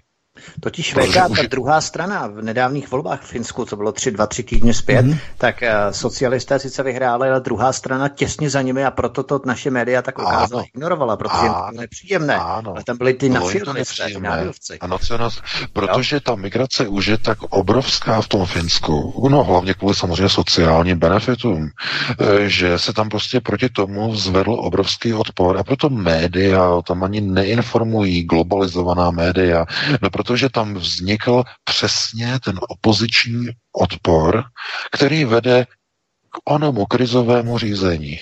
To znamená, vzniká opozice. Je, oni řeknou, je u nás příliš mnoho migrantů ve Finsku, ale oni to neřeknou v tom narrativu, my jsme si je sem pozvali. To hmm. oni neřeknou. Hmm. Oni řeknou, my jsme zaplaveni migranti kvůli, migranty kvůli tomu, že Česká republika, že Maďarsko, Odmítá. že Polsko odmítají redistribuovat a podílet se na spravedlivém přerozdělování migrační zátěže a tudíž je potřeba udělat co? Restrukturalizovat Evropskou unii. To je ten vzkaz, to je ten message. To je ten message, který oni vysílají. Proto, já jsem to říkal v druhé hodině, znovu to zopakuji, alternativa se stává spolupachatelem reformy Evropské unie do Evropské federace. A, a, a samozřejmě, že to není konceptuálně ukotvené. To není cílem alternativy, ale jimi, nimi to tak bude vykládáno. To je absurdní. Ale jak, to, jak je to funkční? A jak to bude fungovat?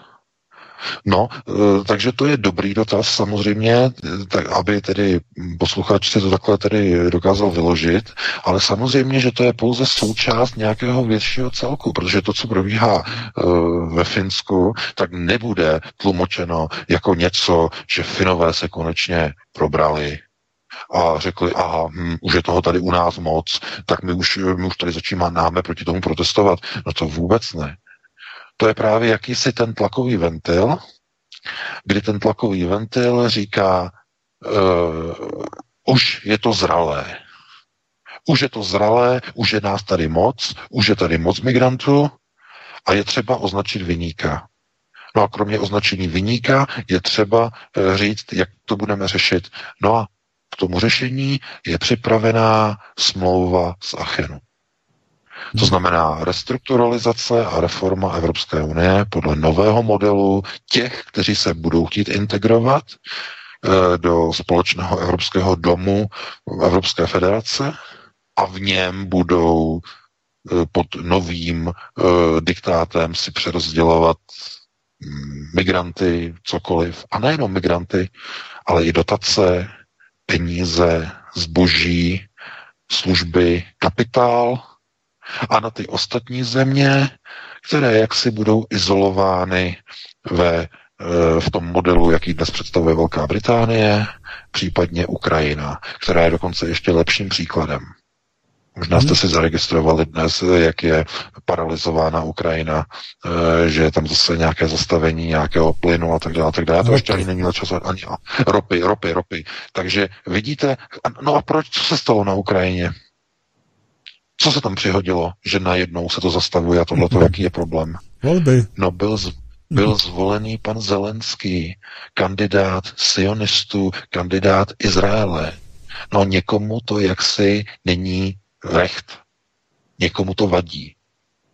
Takže eh, chápete, to je eh, jednoduchá jako logika, to znamená, že někde proběhne nějaký proces a probíhá kontraproces. Hmm. No a komu, koho, kdo kontroluje ruskou ropu? Putin? No to snad nejste tak naivní, ne?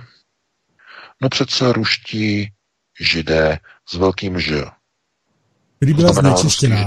Prý byla znečištěná. Ruský, No, hmm, ruský židovský kongres. To znamená, chápete, v tomto okamžiku a v téhle chvíli je to zase znovu válka mezi židy a židy, znamená mezi sionisty, kteří dosadili jak, jakoby svého kandidáta na Ukrajině, a někdo si řekne eh, jako nějakým způsobem, eh, že jaký to bude mít vliv a důsledky. No a jak myslíte, že e, zareagují ruští chasičtí, kteří dodávají ropu, no tak provedou nějaká odvetná opatření.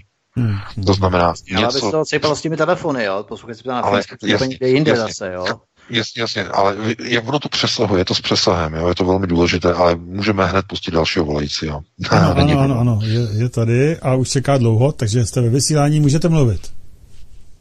Dobrý večer, zdravím svobodný vysílač, slyšíme Dobrý se? večer, ano, slyšíme se, povídejte. Tady posluchač z Moravy. Chtěl bych poděkovat panu VK především za poslední pořad eh, na Velký pátek, kdy správně pojmenoval věci pravým jménem, zejména v osobě Ježíše Krista, který byl prostřednictvím Římanů například Židů zavražděn a za dnešek, že byl správně a zdravě nasranej pan VK. Chtěl bych poděkovat panu VK dále, že nám přináší ty nejlepší informace zvenku, stejně jako Vítek zevnitř. Za to děkuji. A otázka zní, rád bych se zeptal, zda nedávná slova mezi Francií a Německem nějakým způsobem souvisí s už třeba, jak říkal pan VK, správně dávno připravovaným paktem nebo smlouvou nebo budoucí smlouvou mezi Berlínem, Moskvem a Pekingem. Děkuji, budu poslouchat. Mm, no, no. No, děkuji. E, tak tady to bude velmi, e, velmi jednoduché, velmi rychlé. Ano, samozřejmě že, samozřejmě, že to souvisí a je to do, dokonce jeden z klíčových bodů a z klíčových podmínek vytvoření a realizace projektu Východ-Západ. To znamená propojení Berlíny, Berlína, Moskvy a Pekingu e, automaticky předpokládá realizaci takzvané Evropské federace, protože proč, z jakého důvodu? Jenom kontrolní otázka pro zvídavé, ale to je, hned se na to odpovídá, odpovíme. E, Čína je co? To je nějaká federace nějakých nezávislých států? Ne, to je jedna jediná země s jedinou vládou. Co je Rusko? To je taky nějaké soustátí někoho, kdo si každý, různých států svobodných, nezávislých? Ne. Centralizované řízení v Moskvě. No a jak bude vypadat Evropa? To bude s Moskvou a Pekingem obchodovat 27 různých zemí? Chápete? Kam to vede, ta konotace? Hmm. Proto musí proběhnout reforma a transformace podle Achenské smlouvy do, jednotliv, do jednotného federalizovaného útvaru, který bude mít stejnou valuární hodnotu, to znamená, to znamená tu ocenitelnou, jako má Moskva s jedním centrem řízení, jako má Peking s jedním centrem řízení. Mm-hmm. Takže to proto projekt Východ-Západ předpokládá a vyžaduje, aby se Evropská unie z oblasti, řekněme, z toho prostoru takzvaného volného obchodu, to znamená ten nedůležitý Schengenu, transformovala do Achenu. To znamená do nového federalizovaného celku, který bude mít svůj vlastní volný trh a který se, kterému se bude říkat uh, takzvaný, uh, takzvaný achenský prostor volného obchodu. Takže to je ta hlavní souvislost. A to je tedy odpověď a dáme hned prostor dalšímu volajícímu, pokud máme teda někoho. Ano, je tady, je tady Pepa Spardobic. Pepo. Dobrý večer, já zdravím všechny, zdravím pana VK. Já jsem se chtěl zeptat, co se týče takový ty infiltrace do těch různých, do Pegidy, do SPD a jaký na to máte názor, že všechny tyhle ty organizace jsou třeba pod, pod nějakým prvním úspěchu hned napadení zvenčí a uh, jako třeba Berana tady ty, že jo, ty, co, co je třeba SPD. Jo, a jestli myslíte, že to je účinný nebo ne, jaký na to máte názor? A počkal bych se na telefon, jestli můžu. No, počkej, Pepo, e, proč chceš čekat na telefonu? Protože bych chtěl doplnit si otázku. Aby jsem no, tak to musíš říct rovnou, protože takhle překážíš dalšímu. Takže řekni rovnou otázku další, doplňující. Tak v případě, že normálně to je považovaný jako účinný, jo, tak bych potom nechápal takový ten odpor toho vstoupit třeba ty naši nějaký kandidáti z České republiky do Evropské unie, mm-hmm. protože já jsem pořád přesvědčený, že zůstat sedět a nechat si... Eh, nevěřím tomu, jak ty Pavel říká, že třeba to, eh, nějaký to myšlení, že bude tak rychle, že se něco změní, abych to zkrátil, že jo? No, a možná, myslím, že, že přece, když tam půjdou, že tam půjdou nějaký ty zástupci, že tam něco můžou, aspoň já se domnívám, že jo? jo? A Dobře. pokud by to, jo, já tě rozumím. Já tě rozumím. Dobře, no? Pepo, tak jo. Celý. Děkuji. Tak jo. Takže nechá se ta unie jaksi rozbít zevnitř, to znamená, že se tam navolí noví lidi, asi tak mi na ta otázka. Jasně, já tomu do toho to rozumím, jenže já říkám, já znovu zopakuju to, co jsem říkal minulý týden. Snažit se dnes, v dnešní době, reformovat Evropskou unii, je to parafráze toho výroku z minulého týdne. Mm-hmm. Snažit se reformovat dnes eh, Evropskou unii jakousi cestou tím, že budeme tedy snažit se usilovat eh, o vstup do EU, aby jsme tam zreformovali, je úplně stejné jako snažit se vlámat do otevřených dveří. Ta reforma totiž je cílem evropských globálních elit. To znamená, oni sami chtějí tu reformu provést. A co je důležité? Alternativa, alternativní partaje budou sloužit jako modelový prvek toho, proč, z jakého důvodu současný model Evropské unie je nefunkční, je rozvrácený a proč je nutné Evropskou unii reformovat. Já vám řeknu, jenom to přirovnám.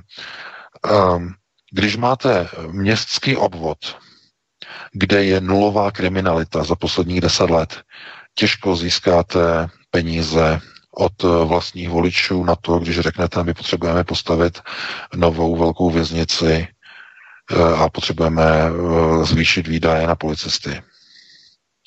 No, protože když nemáte zločinnost, tak nemůžete argumentovat reformou výdajových složek dané městské aglomerace.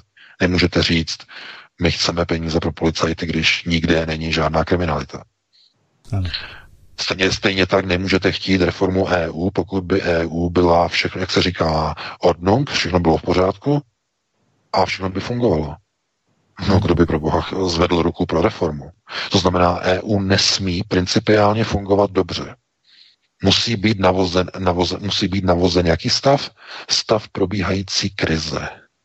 Krizové řízení. V okamžiku krize je možné začít přijímat zákony, reformy, restrukturalizace a měnit věci, které normálně by nikdy neprošly. Takže takto bych to uzavřel. Doufám, že to každý, každý chápe, že tomu rozumí. Já jenom, jenom ještě doplním, že jestli to má smysl do EU, já jsem to řekl jasně, Evropská unie je nereformovatelná v tom smyslu, aby obhájila národní zájmy. To znamená, reforma proběhne, tak jako tak. To je ten problém. Hmm. Jestli uh, tam uh, Marine Le Pen se svými lidmi prosadí někde nějakou kosmetickou úpravu, uh, jako prosadila kosmetickou úpravu uh, rozhodnutím, že její hnutí už nebude usilovat o vystoupení z EU ani z eurozóny, minulý týden to byl ten článek, uh, tak jestli chce nějakou podobnou kosmetickou úpravu uh, udělat třeba v případě volení zástupců Evropské komise, No tak já myslím, že to dokonce může projít. To může. Ona přece řekla, že chce změnit jmenování členů Evropské komise, aby to probíhalo jinak, na jiném statutárním kvóru. A jedním z tím statutárním kvórem je, že by eh, hlasovali nebo rozhodovali o tom eh, strany zvolené za jednotlivé parlamenty eh, v jednotlivých, jednotlivých členských zemí Evropské unie. To znamená, už by to nebylo čistě věcí Evropské rady, ale bylo by to jakoby na jakémsi volebním plebiscitu výsledku voleb do Evropského parlamentu, znamená jakési přiblížení oné pluralitní demokracii, takhle ono to vysvětlo vysvětlovala na televizi a uh, já si dokonce myslím, že tak to klidně může projít. A víte proč? No, protože to bude vyhovovat velkým zemím v Evropské unii, právě hmm. jako Francii a právě jako Německu. Hmm. Protože to, co zůstane zachované, to, co bude zachované na pořád, no tak to je přece takzvané to kvórum zastoupení podle populace. Populační kvórum bude zachováno, to znamená, vždycky to bude vyhovovat těm zemím, které mají větší populaci. Země jako Francie, země jako Německo. Takže takhle bych to uzavřel a pustili bychom hned dalšího volajícího, pokud máme. Ano, máme a čeká dlouho už. Prosím, jste ve vysílání dobrý večer, tady posluchač Roman. Měl bych dotaz na pana vedoucího. Mm-hmm. Možná už to někdy říkal nebo neříkal, já nevím. Mě bych zajímalo, co s těma migrantama tady v podstatě budeme dělat eh, do budoucna. Je to krátká otázka, tak nebudu zdržovat. Děkuji za odpověď, poslouchám. No. Tak jo. No já děkuji za dotaz. Co, co, co se bude dělat s migrantama? No oni samozřejmě, e, migraci je třeba zabránit e, okamžitě na začátku. Jakmile oni jsou, e, řekněme, dostanou status, dostanou pobytová víza, dostanou potom občanství, tak už potom se jich zbavit e, jako nějak nelze, nějak legálně teda samozřejmě. E, zůstanou a budou se takzvaně množit. No, nebo budou se Eh, no, potomci a tak dále a tak dále. To znamená, za 20 let budete mít eh, město, kde, které má, já nevím, nějaké menší město, tři tisíce, pět tisíc obyvatel, eh, tak se tam prostě přistěhuje třeba, já nevím, 20 rodin muslimských. No a za 20 let tam budete mít prostě tisíce muslimů, protože eh, jednak kvůli porodnosti vysoké a samozřejmě kvůli eh, jednotlivým eh, zákonům o slučování rodin. To znamená, přijede syn a v následujících letech si pozve na základě vlastně takzvaných víz o slučování celou svoji rodinu rozvětvenou, 8, 10, 12 lidí a přijedou. Okamžitě vznikají muslimské obce ty takzvaně garantují určité statusy muslimským obyvatelům. Jsou to procesy, které probíhají pořád jako přes kopírák. Ve Velké Británii, ve Švédsku, v Holandsku, tady v Německu, ve Francii. Je to jako přes kopírák. To znamená, máte město, které je čistě křesťanské, nikdo tam není. Přijedou první fáze, skauti. Skauti ze Saudské Arábie, ze Spojených Arabských Emirátů začnou za, zakládat vahabistické a salafistické takzvané modlitebny. Vznikají islámské obce. Jakmile vzniknou, při, uh, přijíždějí lidé na pobytová víza všech možných typů, zdravotní, uh, studentská, dlouhodobá, podnikatelská na všechny tyto typy víz přijíždějí, kupují si občanství a tak dále a tak dále. Investují do městských obcí, stejně jako v Teplicích si uh, Arabové koupili celé Teplice na uh, tamním městském úřadu. Všechno na magistrát, tam si to všechno koupili kompletně, kom, to, to je jejich, to jsou arabské Teplice. Můžete to přejmenovat. A uh, tohle to probíhá v celé republice, ale nejen v celé republice, to probíhá v celé Evropě. To znamená, postupně jsou islamizovaná jednotlivá území a jednotlivé prostory, kde ještě dodnes žijí křesťané. To znamená, ten ten proces je nezastavitelný, jinými způsoby nebo jinými prostředky nelze zastavit, než občanským odporem proti migraci jako takové, ne jenom té nelegální, což je velmi důležité s obrovským, velkým, mohutným vykřičníkem. Mm. Naprosto jakékoliv migraci s vykřičníkem, jakékoliv, nejenom té nelegální. Takže takhle bych to uh, zodpověděl a dáme prostor dalšímu volajícímu. Ano, dáme, takže hezký večer, můžete se ptát. Eh, dobrý večer. Eh, mám dotaz na pana VK. Eh, když Hitler likvidoval za druhé světové židy v Evropě a zároveň ho vlastně už před válkou jiní židé z Ameriky bohatí podporovali finančně, aby se vůbec stal k moci, z pohledu války židů a židů předpokládám, že ti, ti, židy, ti židé, které Hitler posílal do koncentráků, že tam byly obě skupiny promíchané, že, že, že tak pohled, eh, eh, po, eh, pohled z hlediska války a židů a židů na tohle. A potom stejný pohledy na Rusko, kde vlastně už za celé taky probíhaly nějaké židovské pogromy a mám dojem, že i Stalin proti ním dělal nějaké akce. Děkuji. Mm-hmm, tak prosím. Chceme, chceme, tak no. opravdu stručně. Jenom velice, no, jako. Ano. No, je to dlouhé téma samozřejmě, že podpora eh, Adolfu Hitlerovi tehdy od takzvaných židovských průmyslníků ze Spojených států, eh, ty zastupovali takzvané zájmy světového sionismu. To je naprosto zjevné a samozřejmě, co se týče té války mezi Židy a Židy, tam já bych tady řekl asi důležitou věc. Není to o tom, že by to bylo čistě tak rozdělené, že se jedná o válku mezi Chazariátem a etnickými. To znamená, že ti, kteří nemají ten čistý původ, to znamená, jsou takzvaně nastavení chazarsky a nemají domov, to znamená, jsou sionisticky celosvětově ukotvení eh, k tomu a, a samozřejmě uznávají Talmud, to znamená, že chtějí převzít vládu nad celým světem a na straně druhé jsou takzvaně etničtí, to, zma, to znamená on, ony jejich teze eh, ochrany Izraele jako jediného sídla, ale hlavně vládního místa, ze kterého budou vládnout světu skrze Jeruzalém. To znamená, že oni jsou etničtí a ti druzí nejsou čistí. To znamená, že to je takzvaně chazariat, chazaři a, a proti ním etničtí. Eh, tohleto je asi chybné takhle eh, se na to dívat. Můžeme se na to dívat třeba aritmeticky tak, že většina těch, kteří jsou na straně takzvaných eh, kongresů, židovských kongresů, znamená ty kongresy, které združují takzvaně etnické židy, to znamená eh, chasidy a ono etnické ukotvení, tak jich je většina většina z nich je etnických, třeba jako současný nebo nově zvolený eh, prezident eh, na Ukrajině je etnický, protože po matce i po otci má židovský původ, i když jeho otec byl aškenázy a jeho matka chasitka, eh, takže jako není to úplně zase tak vyvážené, jo? že by to bylo tak, že to je čistokrevná e, rodová linie a čistokrevná rodová linie jako někde u nějakých prostě, že bychom to srovnávali, že kde je ta čistost nebo čistota. E, protože ta absurdita spočívá v tom, že židé žádnou čistotu neuznávají. To je to největší chucpe, které gojimové nechápou. Na čistotu ras si hrajou většinou různí nacisté, různí e, například Árici a tak dále, že Adolf Hitler, to znamená, že nějaká rasa je čistá, nějaká není. E, židé na tady to nehrajou.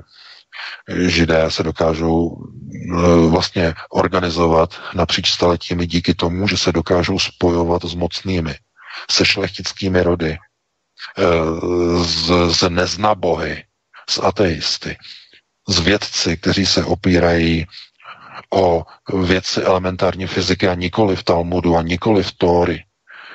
To znamená, oni neuznávají tyto eh, čisté svazky. Jedinou výjimkou jsou Charedim v Izraeli. Charedim, eh, ti jsou ortodoxní, ti jdou proti sionistům, velmi ostře, protože nesouhlasí uh, s, jej, jejich kroky, uh, takzvaně, oni tomu říkají pokřivování jako jejich semického původu a tak dále, tak dále. No Charedim jsou ale ultraortodoxní, to je něco jiného, to jo, oni odmítají války a oni od, odmítají vizi velkého Izraele a tak dále, a tak dále. Nicméně, oni nemají vůbec žádný, prakticky žádný vliv v Izraeli, to jsou spíš pro turisty taková zábava, Charedim. No, ale tohle tohleto je důležité v tom, že rozdělování onoho etnického původu není důležité. Důležité je vyznání. A vyznání u sionistů je Talmud, u etnických je to Tóra. To je jediné rozlišovací znamení. To znamená torický princip nebo talmudický princip. To je to, čím oni se liší hodnotově, nebo minimálně to, co oni by mohli nazývat nějakými hodnotami. A talmudický princip je hlavním principem, který řídí dnešní celosvětovou globalizaci. Hmm. To je to hlavní. Proto jsou sionisté eh, hlavním stělesněním světové globalizace a nikdy tomu jinak nebylo. Globalizace dnešního pojetí, nebo řekněme pojetí od doby koloniálních uh, určitých systémů řízení v 19. ještě v 18. století uh, vycházejí čistě z těchto principů uh, takzvaného celosvětového židovského řízení. Sionismus sám o sobě je velice mladý. To je myšlenka, eh, která byla poprvé realizována, nebo v podstatě její hlavní obrysy zač- se začaly objevovat až na začátku 20. století mimochodem.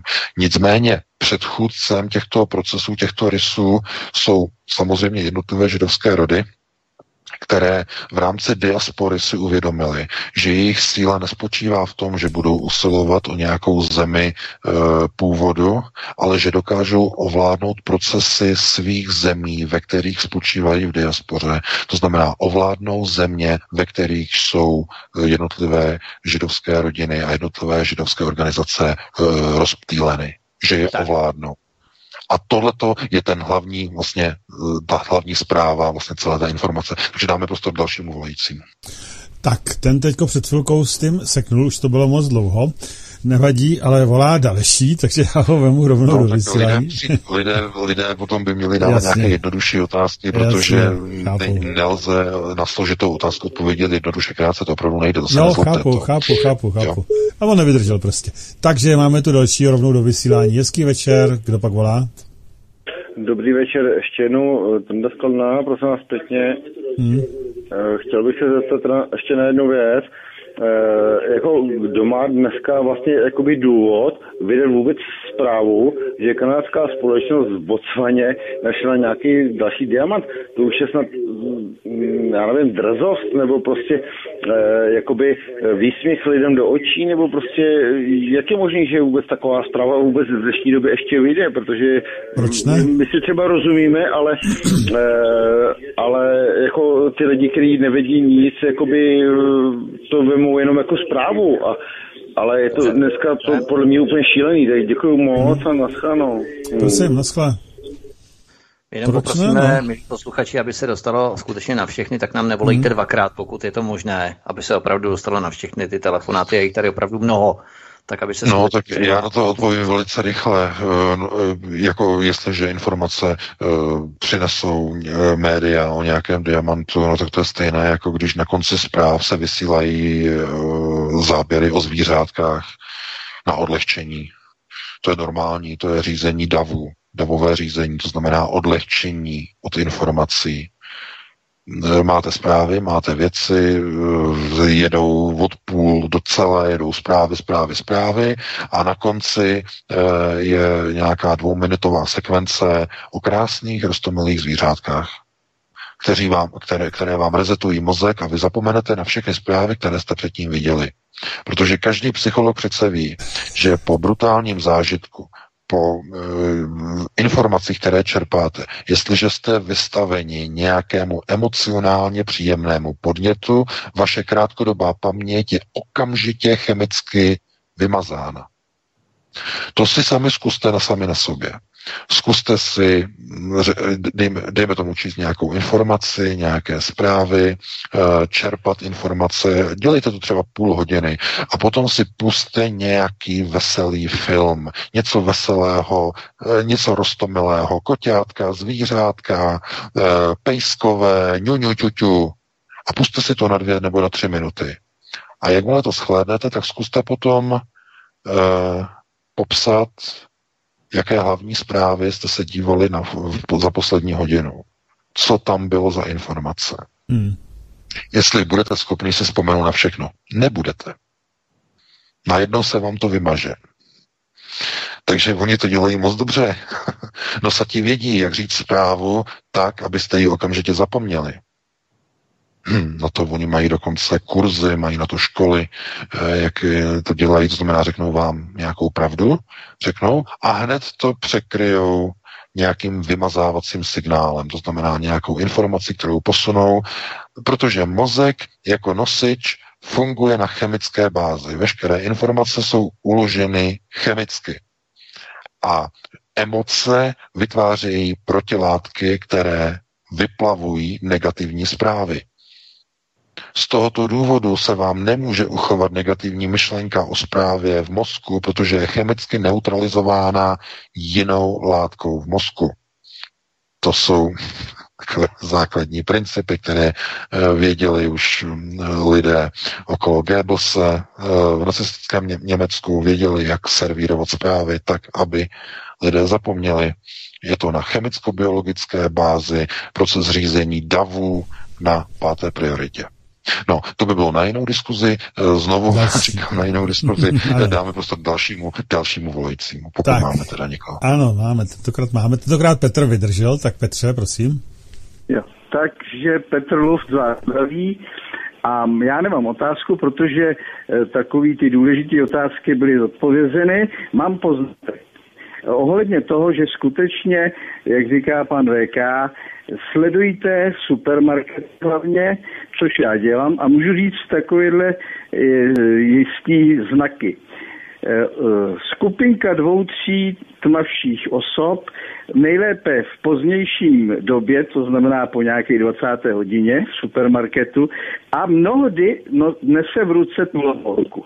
Nemá velký nákup, má v ruce tu lamorku. Mnohokrát už jsem tento jev viděl. A nejsou to cikáni. No a co tím chci říct? To, Konkrétně no, no, tu lamorku nebo jakoukoliv... Chci potvrdit, že, že kdo sleduje, tak vidí. Nebo jakoukoliv visku.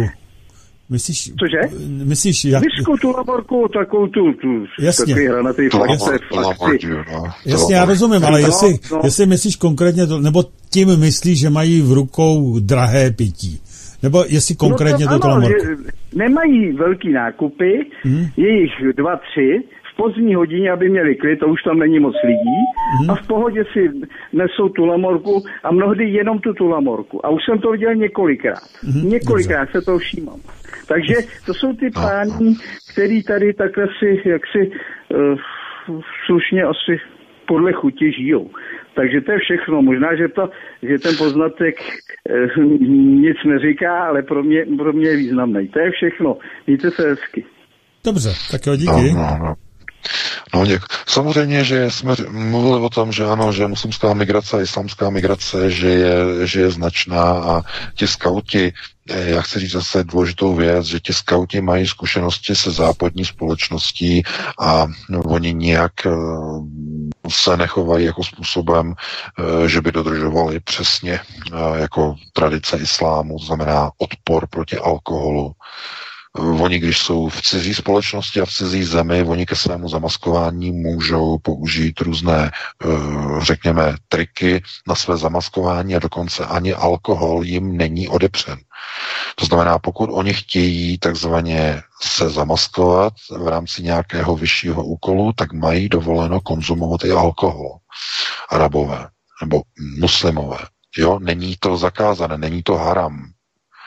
To je, to je důležité. Je to, je to, pozor, je to stejné jako, eh, řekněme, u sionistů. Talmud jasně říká, že je možné lhát e, Gojovi, e, pokud to vede k nějakému cíli a k nějakému úkolu.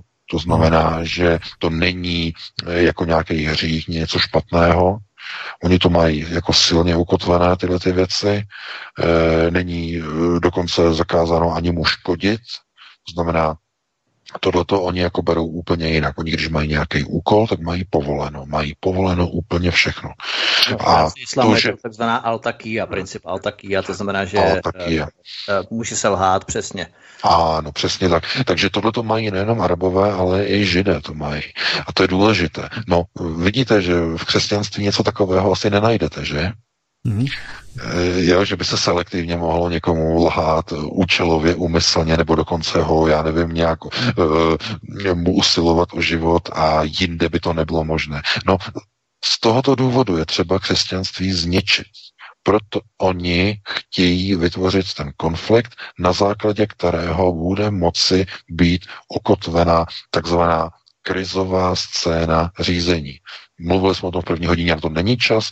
Dáme teď prostor dalšímu volajícímu, pokud máme někoho. Ano, je na telefonu. Hezký večer, takže mluvte, prosím. No, dobrý večer, tady Váďa Já jsem se chtěl zeptat pana VK, já jsem četl vaši knihu Human Ex Machina a vy tam vlastně mluvíte, píšete i mluvíte vždycky jenom vlastně o těch možnostech, které má lidstvo. Je to ta možnost prostě nahoru, pod zem, anebo ta singularita.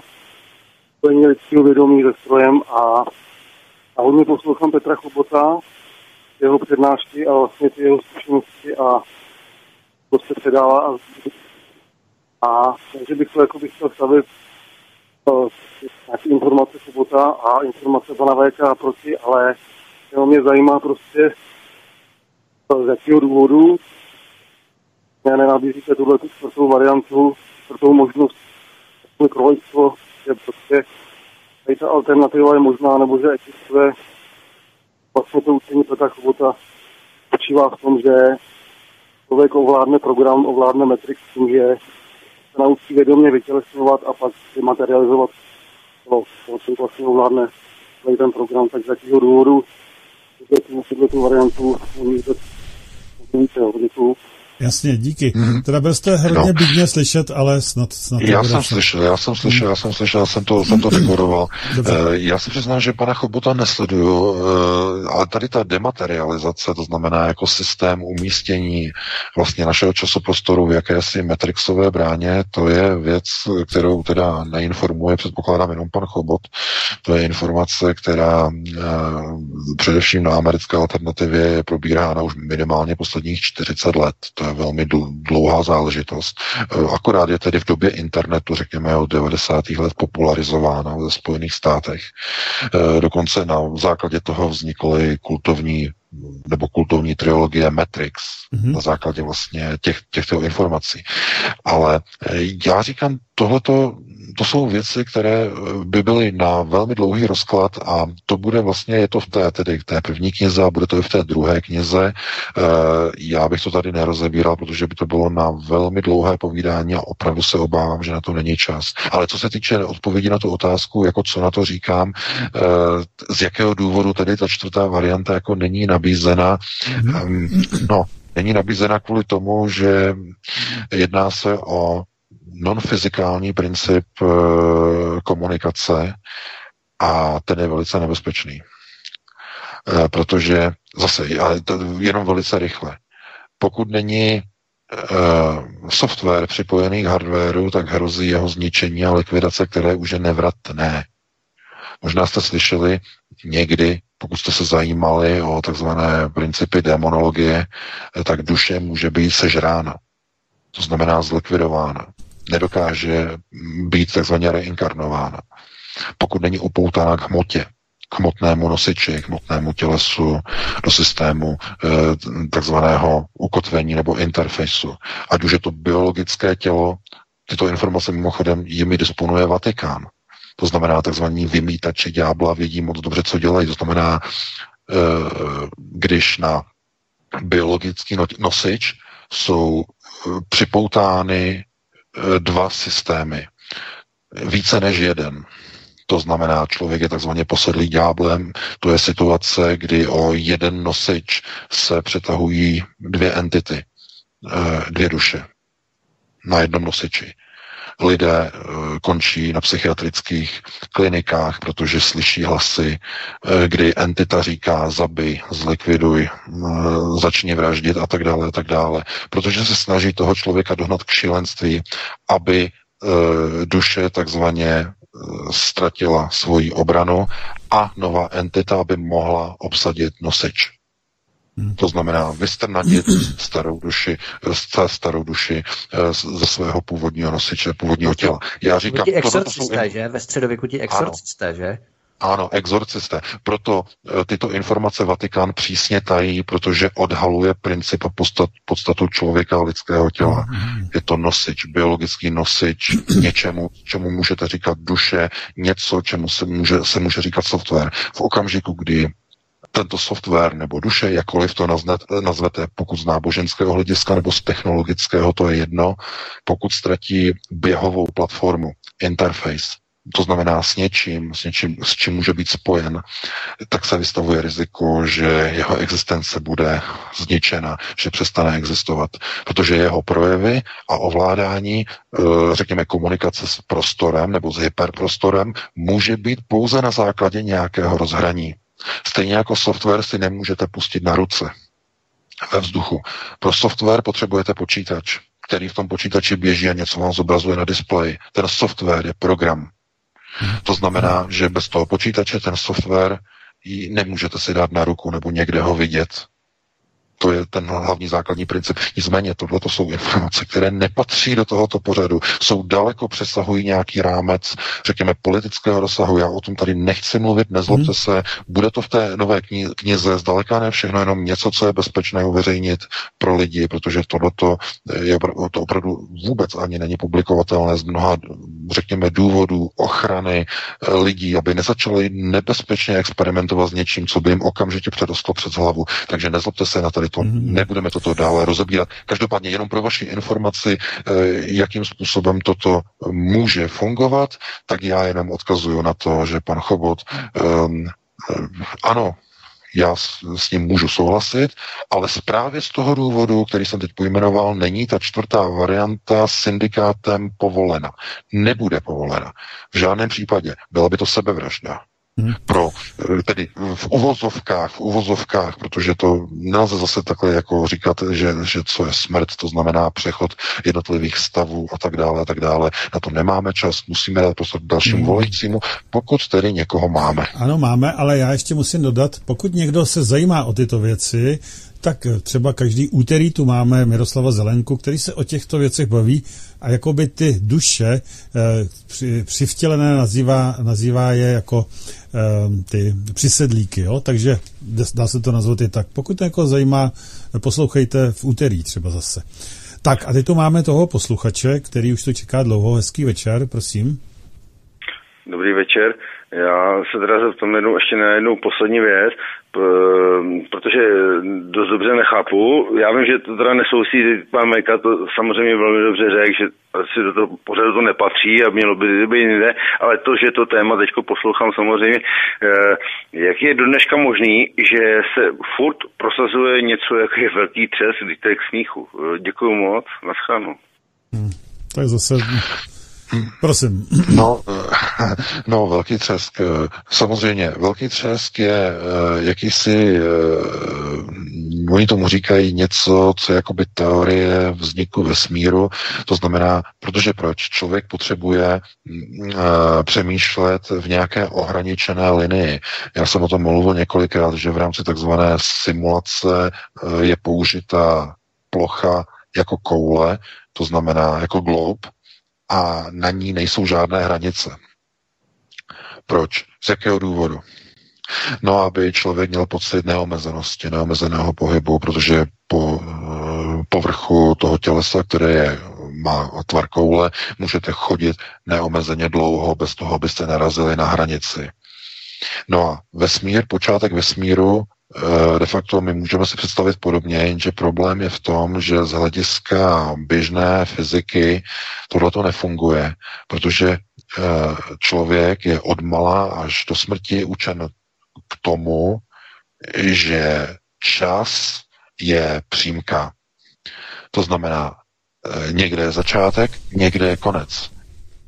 Což samozřejmě samo o sobě je naprostý nesmysl, Eh, eh, všechny lidi, nebo všichni lidé, kteří se zajímají o takzvané změny stavu, ví, že žádný konec není, neexistuje, jsou pouze transformace stavu, transformace, změny stavu. Ale, no. Ale fyzika, fyzika v podstatě tohleto s tím takzvaně nenakládá a snaží se všechno úsečně oddělovat od bodu nula do nekonečna. Na začátku je nula a na konci té, té přímky je nekonečno. Stejně za nulou je záporné nekonečno. To znamená, je to jakési umělé vytvořené fyzikální omezení pro chápání rozměru člověka a jeho mozku. Protože člověk by nedokázal vnímat a nedokáže vnímat více prostorové systémy, než jsou trojrozměrné systémy. Hmm. Například časoprostor je čtyřrozměrný. A už se čtyřrozměrným prostorem má lidský mozek problémy pro jeho pochopení. Jak si představit čtyři rozměry? čtyřrozměrný prostor. Z tohoto důvodu i fyzika se snaží jakoby simplifikovat a zjednodušovat eh, vzdálenosti, časové úseky, matematiku, všechno do takových stavů, aby byly uchopitelné lidským mozkem jako eh, systémy, které mají svůj počátek a konec. Z tohoto důvodu je snaha u fyziku e, představit si začátek vesmíru jako na základě nějakého počátečního fyzikálního třesku, kdy veškerá hmota a časoprostor byl stěsnaný a zmístěný do jednoho e, jediného bodu o velikosti v podstatě e, jediného systémového bodu, znamená singularity, a z ní Eh, při explozi nebo při, řekněme při překročení určitých eh, stavových jevů došlo k explozi a k rozšíření hmoty, k třesku hmoty, ale i časoprostoru jako takového. A od té doby se celý vesmír rozpíná a jeho rozpínání se mimochodem urychluje, namísto aby se zpomalovalo. Což samo o sobě je dalším bolehlavem pro dnešní fyziky a řekněme eh, fyzikální vědce, protože najít princip toho, proč se vlastně rozpíná vesmír rychleji a rychleji a rychleji, eh, když by se měl jakoby zpomalovat, nicméně ani není jasné, na jakých principech by mělo k tomuto zpomalování dojít, protože jestliže časoprostor je definovaný sám sebou, potom vlastně kde má jaké hranice kde má jak, eh, v podstatě jakési omezení, když je definovaný jakoby sám sebou. No, to bychom se dostali už do dalších, eh, řekněme, eh, úvah, eh, které by přesahovaly velmi značně rozsah našeho pořadu, to opravdu na to nemáme čas. Máme 21, 22.01, takže pro dnešek by to asi bylo všechno. Mhm. Čeká to ještě, Já... VK, čeká to dlouho ještě jeden posluchač. Můžeme vzít? Dobře, tak pokud, pokud můžeme, pokud tedy nepře, nebudeme přetahovat někoho, že bychom přemazávali někoho, někoho ne, ne, ve vysílání, tak, ne. tak ne, ne, ne, můžeme, můžeme.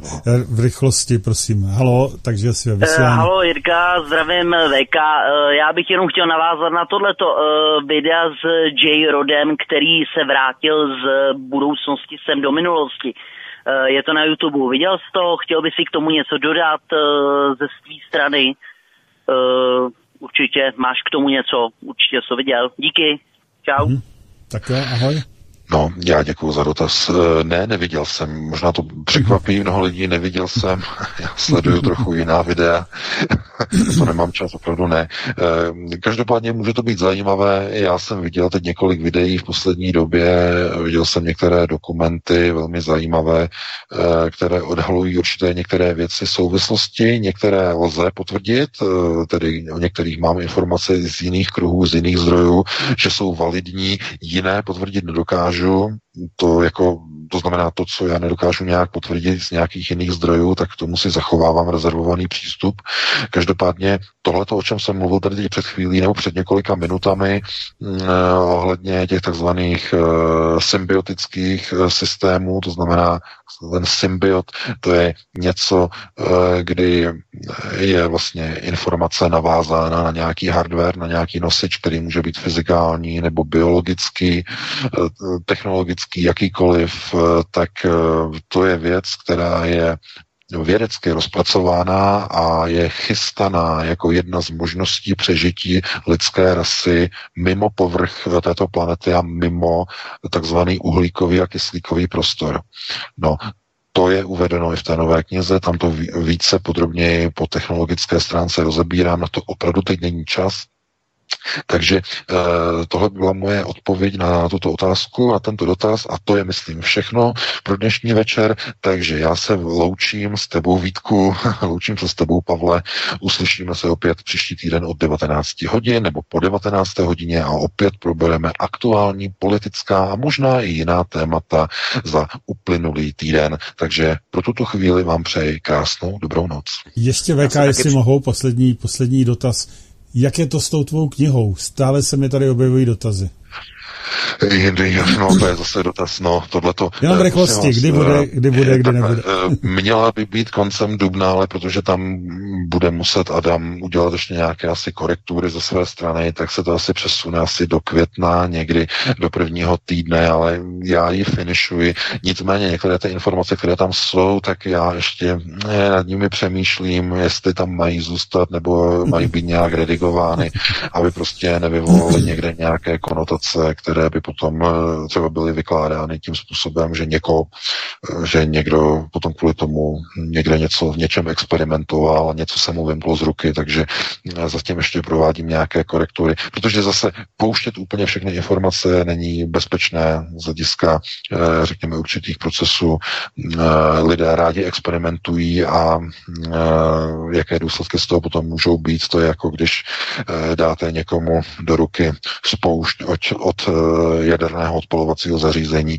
Takže eh, zatím to probíhá, probíhá tak, že já ještě procházím ten text a hledám tam ještě některé věci, které bych tam přidal, případně které by se měly nějak ještě evidovat a revidovat. Takže to je všechno a znovu opakuji, přeji krásnou dobrou noc.